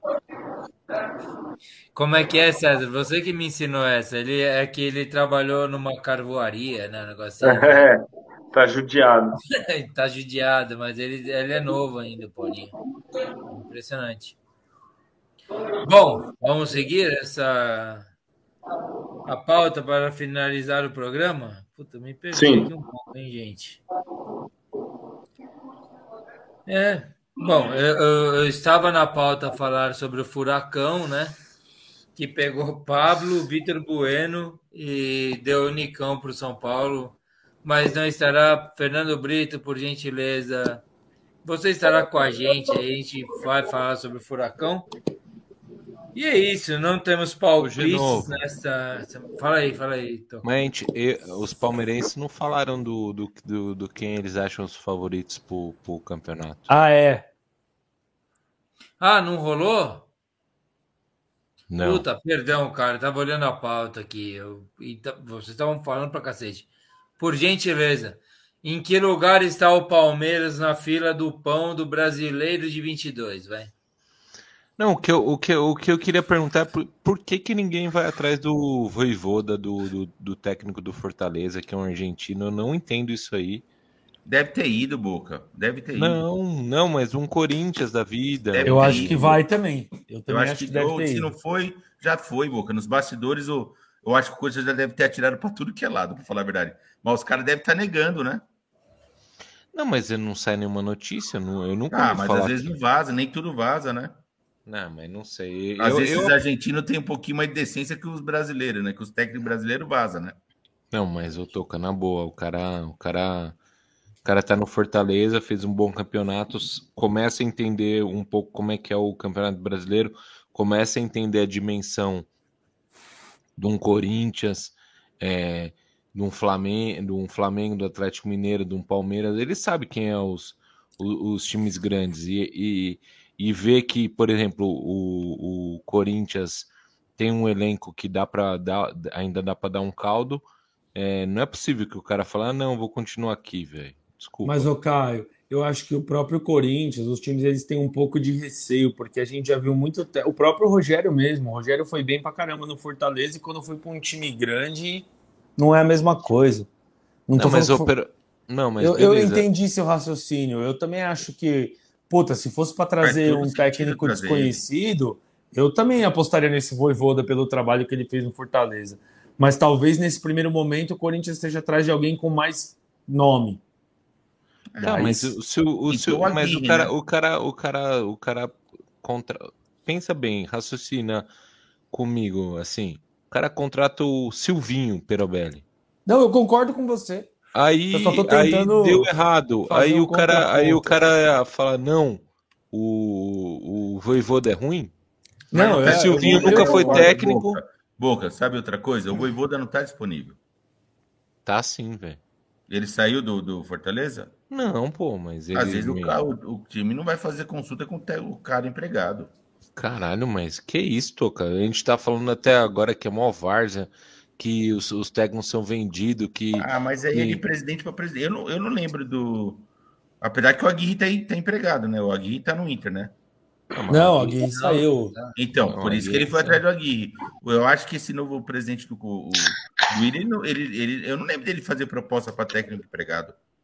Não lembro nenhuma que vazou. Você lembra? Pelo amor de Deus, eu não fez com o Renato Gaúcho desempregado. Ele não fez. O problema do Corinthians é entender para que servem esses jogadores e como é que vai ser. Porque tem um monte de gente do meio para frente para se jogar. E qual treinador tem esse perfil? Eu acho que o mais próximo é o Renato Gaúcho, cara. O Vojvoda também. Acabou de o Vojvoda, talvez. Mas se eu fosse corintiano... Se eu fosse corintiano, eu preferia... Se eu fosse corintiano, eu preferia o Cuca do Renato Gaúcho. É, o Cuca não vem, né? Você acha que o Cuca... Não vem. Não vem, mas se eu fosse corintiano para escolher um técnico brasileiro, cara, eu não apostaria no Renato Gaúcho. Porque o... Puta, não, o Renato Gaúcho, pra mim, é. Renato Gaúcho, ele bagunça um pouco o elenco, né? Bagunça não. O cara não sabe nada de nada, bicho. Não, o Renato Gaúcho é aquele 880. Ele vai chegar e.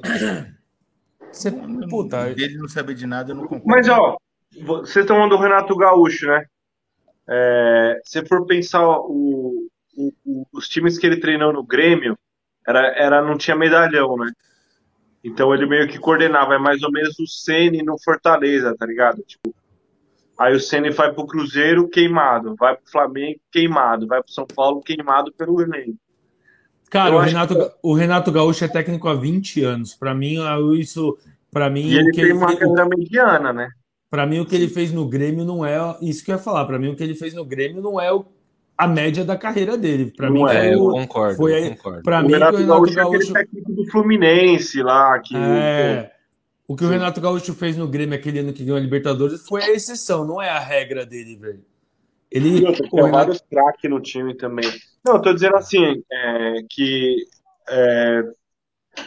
ter às vezes tem um treinador que ele pega bem com o elenco que não tem medalhão, né? Elenco pequeno, né? Eu baguncei a pauta. Gustavo, desculpa, eu baguncei a pauta aí. Não, mas tudo bem, hoje foi uma bagunça. Hoje é volta de temporada. Baguncem aí, a gente tá estouradaço no tempo já, inclusive. E já foi, viu? O pessoal vai voltar depois. Não tem mais o Sérgio pra meter aquele... Aquele tipo... Passa, a manivela, né? Que eu chamo do Sérgio, né? Vai, anda. Mas é bar e bola, né, velho? É bar e bola. Hoje a gente tá mais bar do que bola. Puta, total bar. Total bar. Eu achei... na verdade, eu tava até com a consciência tranquila. Achei que já tinha zero de audiência. Eu falei, mano, agora vamos... Não, temos 2 espectadores nesse momento. Mas tá bom também. Estamos... Obrigado. Ficará registrado para a história... E sumiu pra mim, não sei se pra vocês, o Toca e o Perobelli. Sumiu, pra mim também sumiu. Eu desliguei minha câmera rapidinho porque eu vim pegar uma água aqui, mas eu tô na escuta aqui. Só vim pegar uma água. Um mix. Ó, tem 2 telespectadores aqui, o Robson e o Bolsas. Não, e o Robson é foda, treta, e a gente tem que falar, vai... Por prestígio, a gente tem que falar, e já foi mencionado o Atlético Mineiro, que pra mim... Puta, eu não vou fazer. Eu não vou mentir para mim mesmo nem para o Robson. Mas eu acho o Flamengo o melhor time do Brasil. Melhor. Se eu tivesse no time contrário, quem eu teria mais medo? Primeiro, Flamengo. Segundo, Atlético. Terceiro, Palmeiras. Vamos lá para prestigiar o Robson Bolsas. Para um campeonato de pontos corridos ou para um jogo só? Ou para dois? Para um jogo só, não. Encarando de frente. Eu acho que o Galo ele é um time que está arriscando, né? Porque o Palmeiras já é ao contrário. O Palmeiras está sendo a antítese do Galo, que é não fazer contratações de medalhão. E eles, na verdade, estão pegando medalhão. Aí você pega o Hulk, deu certo. Robson Bolsas, não me corrigindo aí, por favor. E o Diego Costa deu errado, né? É arriscado. É arriscado. É uma loteria, é aquela mesa do Blackjack ali, que você tá jogando alto. Não acho que é sustentável no longo prazo. Mas deu resultado, cara. Tipo, o Keno. Tinha uma filialzinha do Palmeiras ali, né? Tinha mais um outro jogador. O Johan tava lá, mas o Keno, puta jogador, Hulk, vingou. Mas eu não sei, velho. Me dá uma sensação de que daqui a 2, 3 anos o Galo vai estar fudido, tá ligado? Infelizmente, né? Porque cara, nós queria discutir muito o Atlético Mineiro, porque eu acho interessante que tem até o treinador lá, o Antônio Mohamed, algo assim, que é um argentino. Eu fui pesquisar. Meio mafioso, né? Usa corrente, pá, gola aberta. É o atacante argentino. Ele fala assim, e vai ter a Supercopa, é verdade. Tava na minha pauta, Robson Bolsas, acredite. Contra o Flamengo, né?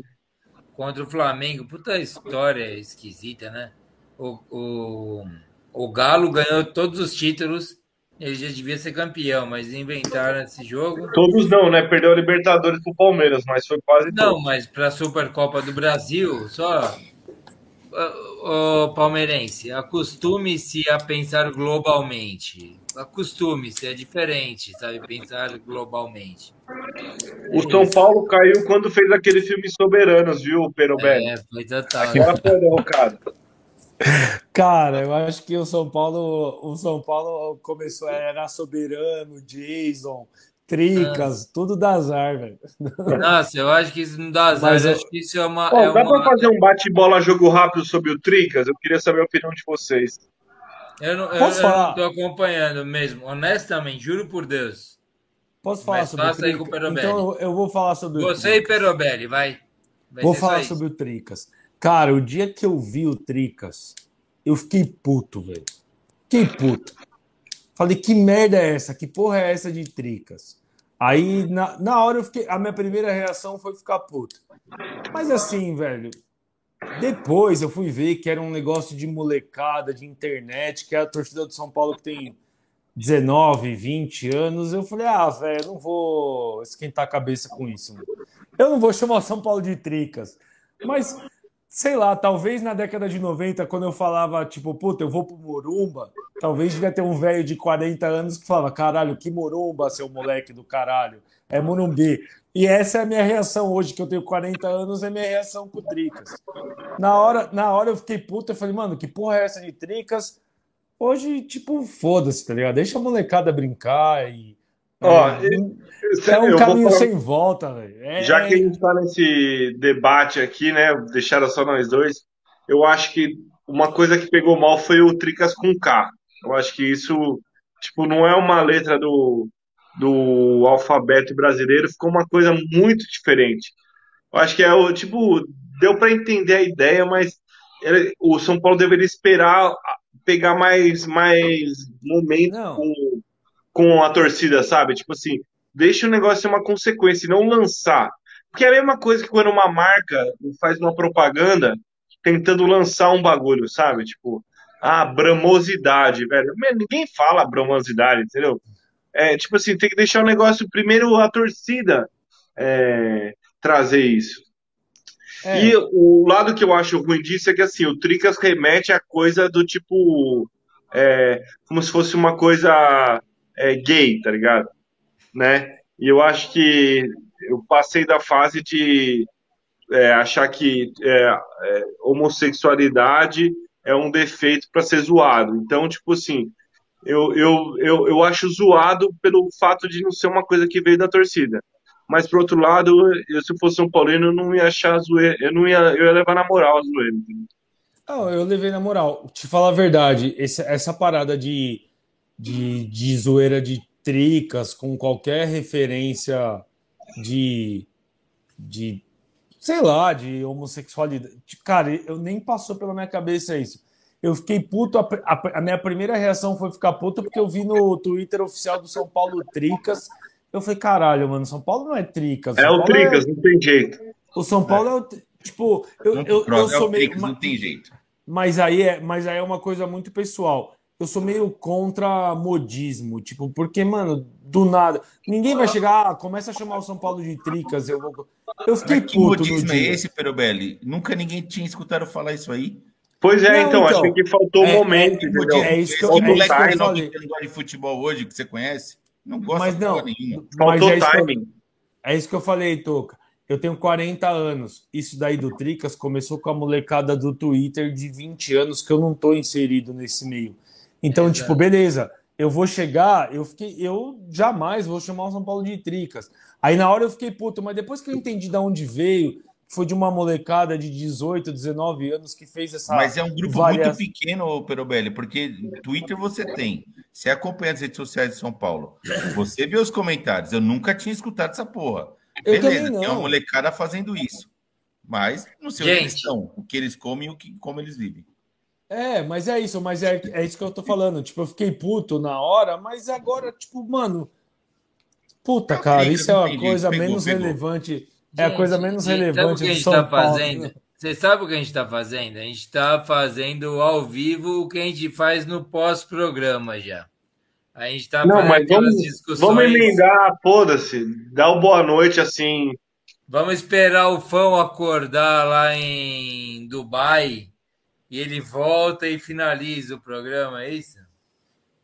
Já tá marcando aqui 2 horas e 36 de programa, é isso? 2 horas e 35 de programa. Para uma mesa de bar oficial, isso é pouco. Não, isso é só o aquecimento, velho. É só, tipo, a gente começa a ficar bom nesse momento. E outra?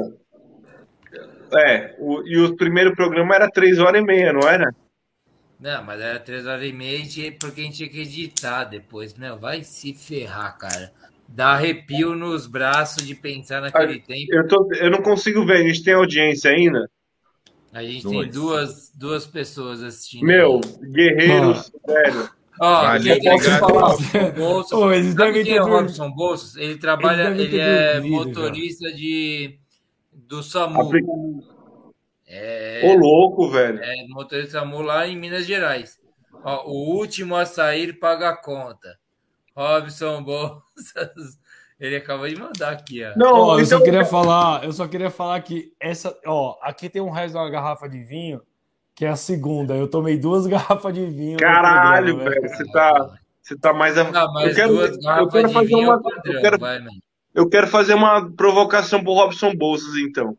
Ele não lançar uma pauta aqui. Porque agora o problema não vai acabar. A gente vai ficar embora, é isso que a gente vai fazer? Pelo menos até acabar minhas brejas aqui, eu só tenho mais 2. Então tá bom, eu não vou conseguir, eu vou deixar vocês aí, vocês continuam na paz. Não, fica aí, fera, vai lá. Não vou conseguir, eu não tô bebendo mais, acabou minha breja. Bar, como é que funciona o bar? Acabou a breja? Pede o Zé Delivery, qualquer coisa. Acabou, vai lá, ô boy, faz aí sua provocação. O cara falou que ia provocar isso aí fora. Vamos fechar o programa, gente? Cadê o César? Siqueirou ele mesmo. Falou, vamos ficar. E alto Siqueirou? Meu, os caras me quebraram hoje. É o primeiro do ano, Gustavo. 3ª temporada do Bar e Bola. Tranquilíssimo. Bom, eu vou fazer o anúncio final, hein, gente? Toca, você tá de administrador aí ou não? Tô. Se o César aparecer, me avise, tá? Como não teremos palpites nessa semana... Deve ter acabado o pacote de dados dele. É, mas isso era meio óbvio. Eu dei a alternativa para ele no particular. Olha ele. Bom, ô César, você quer falar alguma coisa que eu vou finalizar esse esse programa. Não, beleza. Eu quero falar que estou muito feliz em participar do programa e eu estou muito focado no Palmeiras. Eu acho que o Caio, a gente está sentindo a mesma coisa, uma ansiedade do caralho, fumando mais que puta presa. E é isso, da hora participar, dar uma descontraída aqui, uma desopilada e foco no Verdão, sabadão. Obrigado pela audiência, vocês só estão engrandecendo o meu Verdão. Que engrandecendo porra nenhuma. Vamos. Tá, tá dando audiência, aumenta o patrocínio. É protagonismo, velho. Gente, vamos pagando a conta aí, ó. Robson Bolsas, meu cara, você vai ter um lugar especial aqui, uma participação mais do que especial conosco por estar aguentando a gente até agora. Caião, suas considerações finais, meu companheiro palmeirense, tá tão ansioso como seu irmão ou não? Meu, tô muito ansioso, ainda mais que eu vou assistir o jogo sozinho, tô nervoso, mas assim, curtir esse momento do Palmeiras, o que vier é lucro, esse jogo aí a gente não joga, a gente ganha, e pra cima deles, Tuca. Posso falar uma coisa, Caio? Desculpa, o corintiano e o São Paulino estão mais nervosos do que o palmeirense, velho. Tenho certeza. Verdade, é verdade. Cara, pior que você não sabe. Pela quantidade de mensagem que o Toca manda, é verdade. Pior que você não sabe. Eu não queria estar na pele. Eu até queria por um lado, mas por outro, dá uma agonia do caramba, bicho. A última vez eu senti isso, foi no Mundial também. E na Libertadores, dá um negócio no coração na semana inteira. Pra falar a verdade, eu tô tranquilo e sereno, velho. Pra mim... Não... Hein, Perobelli? Pra mim... Pensando, tá, né, Toca? Qual vai ser o próximo técnico merda do Corinthians, né? Ô, Toca, é que vocês já chegaram em uma final, né? O Palmeiras tem 3 títulos, velho. Dá uma seguradinha ainda. Então, treinou muito. Vamos ver se acerta uma, né? Vamos lá. Seguindo ao fim. Depois a gente vai continuar essa conversa. Esse programa virou uma conversa de pós-programa, mas tudo bem. Seguindo, vamos com o nosso queridíssimo Rafael Perobelli, que está hoje na inauguração da terceira temporada de Bar e Bola e estará em vários programas aí. Cara, brigadão aí por estar com a gente. Como foi? Porra, foi legal demais mais uma vez aí, obrigado pelo convite, espero em breve que a gente possa tomar uma junto, sem ser pela internet, é sempre um prazer estar no Bar e Bola, mas pô, é legal pra caramba presencialmente a gente poder fazer um brinde aí, trocar essa ideia, foi legal demais, apesar da várzea aí desse final, de igual você falou, né, a gente tá fazendo pós-programa no programa, né, mas... E, cara, foi o que eu acho que a essência do futebol é essa, cara. Eu acho que e de verdade, eu falo isso brincando, mas é verdade. O maior respeito que um rival pode ter pelo outro é odiar o rival. E então, assim, cara, eu espero que o Palmeiras perca. Um amigo meu mandou uma mensagem hoje que estava indo para Dubai, que ele conseguiu de última hora, e a mensagem que eu mandei para ele foi a seguinte: mano, eu não vou te desejar boa sorte porque eu estaria mentindo, mas... Pensando pelo lado de consciência de classe de torcedor, eu te entendo e desejo que você curta aí esse momento, independente do que aconteceu. Vou torcer contra, mas eu acho que vai ser um jogo legal pra caralho e se o Palmeiras ganhar, o palmeirense tem que comemorar pra caralho, se perder não é o final, não é o fim do mundo, obviamente. E é isso que faz o futebol. Eu acho que se fosse o São Paulo eu não estaria tão tranquilo quanto o César e o Caio aparentaram aqui. Não sei se foi só tipo para tentar segurar a ansiedade, mas eu já sou ansioso. Se fosse o São Paulo eu ia estar ansioso pra caralho.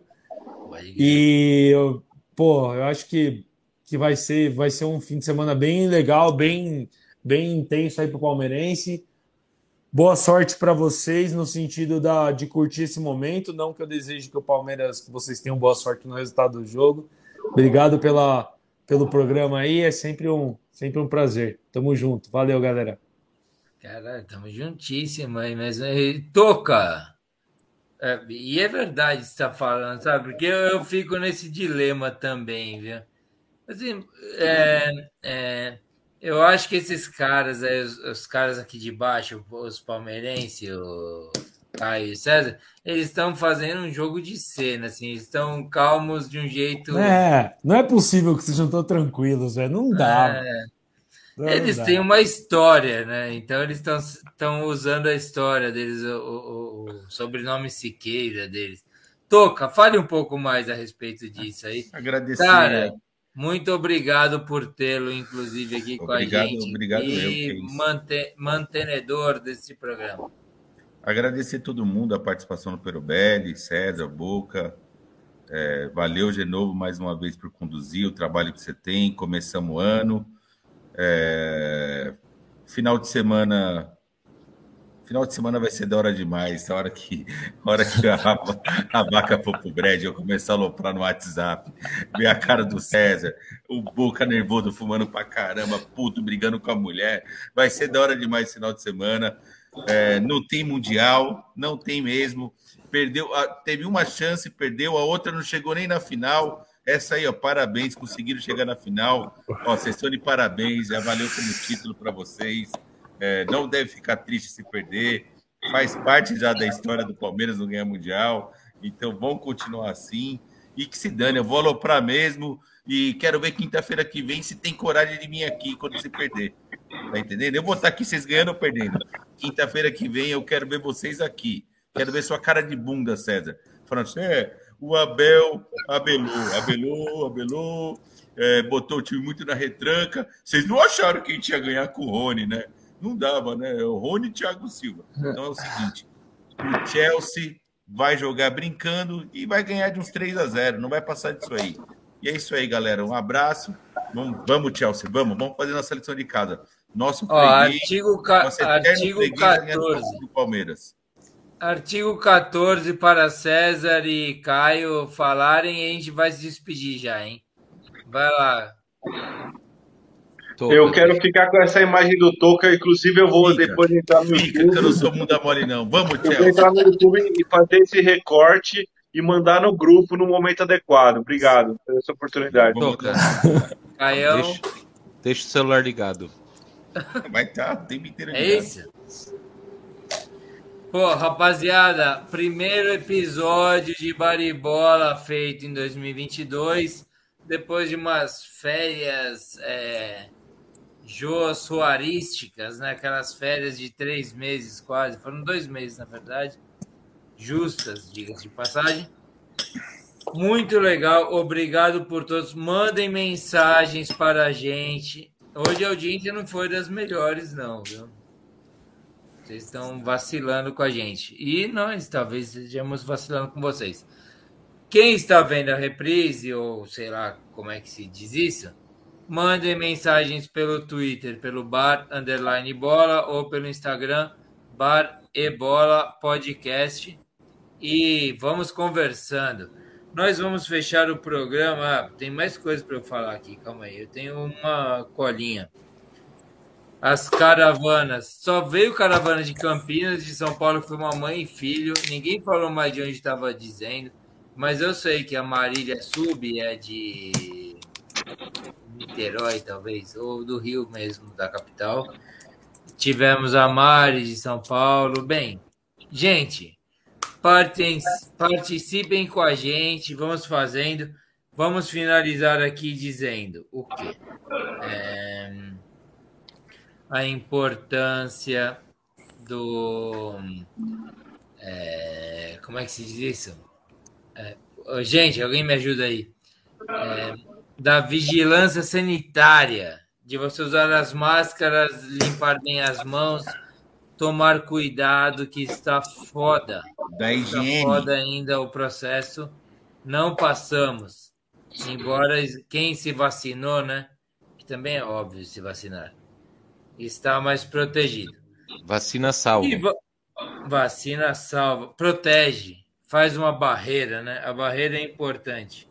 E vamos finalizar aqui, então, assim, vai. Deixa eu ver aqui como é que a gente vai finalizar esse programa. Oh, posso só fazer um comentário antes de finalizar? Pode, total, cara. Só para depois eu pegar esse recorte aqui e mandar para minha mãe. Hoje, se a minha... Calma. Se prepara um pouco melhor. Calma. Aqui, ó. Não. Calma aí, caceta. Vai lá. Aí. Eu só queria fazer esse registro, porque depois eu vou pegar esse pedaço aqui, vou recortar essa parte que eu tô fazendo, essa introdução, e vou mandar para minha mãe. Ótimo. Hoje, faz 2 anos, semana que vem, faz 2 anos que eu perdi minha avó, e se ela estivesse viva, hoje seria o aniversário dela, ela faria 100 anos. E na última vez que eu encontrei com ela, ela falou assim para mim, Rafa, a vó tá cansada. Eu falei, vó, aguenta um pouco mais que a gente vai fazer a festa dos 100 anos. Ela foi aos 98, mas hoje seria o aniversário dos 100 anos da minha avó. Então, aonde minha avó estiver, benção, avó. Estamos precisando da sua benção aí nesses dias. Minha avó também faria 100 anos, dia 10. Um beijo para minha avó, para nossa avó, para mim. É uma coincidência grande, hein? Minha avó faria 100 anos, dia 10 de fevereiro. É, ó que legal. E vó é vó, né, velho? Vó não tem jeito. Eu vou pegar esse pedaço do vídeo e vou mandar pra minha mãe, que ela vai gostar e ficar feliz. Animal. Legal. Eu vi o post que você fez do lado dela. É isso aí. Bom, não cumprimos nossos horários, não cumprimos nossas pautas. A nossa volta ao Bar e Bola foi uma tragédia... Homérica. Vazou o som do carro que passou, não? Vazou. Bem, desculpem. Faz parte da loja. Eu não corto 94. Nada. Corcel 77. Por aí. É um desses carros aí. Bem, mas nós cumprimos nosso objetivo final e estamos aqui, cara. A agradecer a Rafael Perobelli, ao Toca, ao César Boy, ao Caião, que estão na expectativa pelo título mundial para reconquistar o mundo futebolisticamente. Estão pirando. E nós, acompanhando a questão do nosso... como é que chama isso? Correspondente internacional.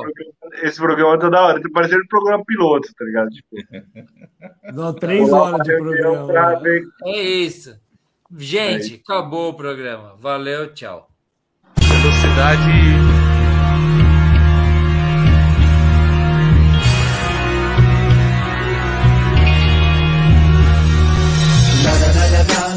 هلا اجا الزعيم العظيم على دين مضفقر الشعب يقول اني حاكم كريم ايوه لك تعرفون من هالشخص يا مضر فكر لك وين الويد ولا لك وين الدخان ولا لك دخن كالكبير عظهم ركضهم مثل بوب خلي اسمعني يا نيجا طلع الصوت عربي حبيبي يلا نجتمع نحط فردي قاطع سمعين بيبيت الروسين بالكلاب شكرانين خذرين الكل ينتخلون حياة مأساة ولا تمنع ينسجمون ونرقص كل ليلة وما نهتم بشي نطيط رشاشة للبنت وما حد ما سمع شي بلا تبعوني غريبا ولا أهتم خليني يا كذب مشت شعري أهم يا بنت صبتي امشي الجو مسمم أغضي طلقة واتردي وروحي لجهنم لما كان لما جاي سمي أبو الراب وذا وقفوش بنت لا يطلع كلام ارحل ارجع شكل تنجح بس أذا تعترفين بالأكس ممكن تنسي شوية بس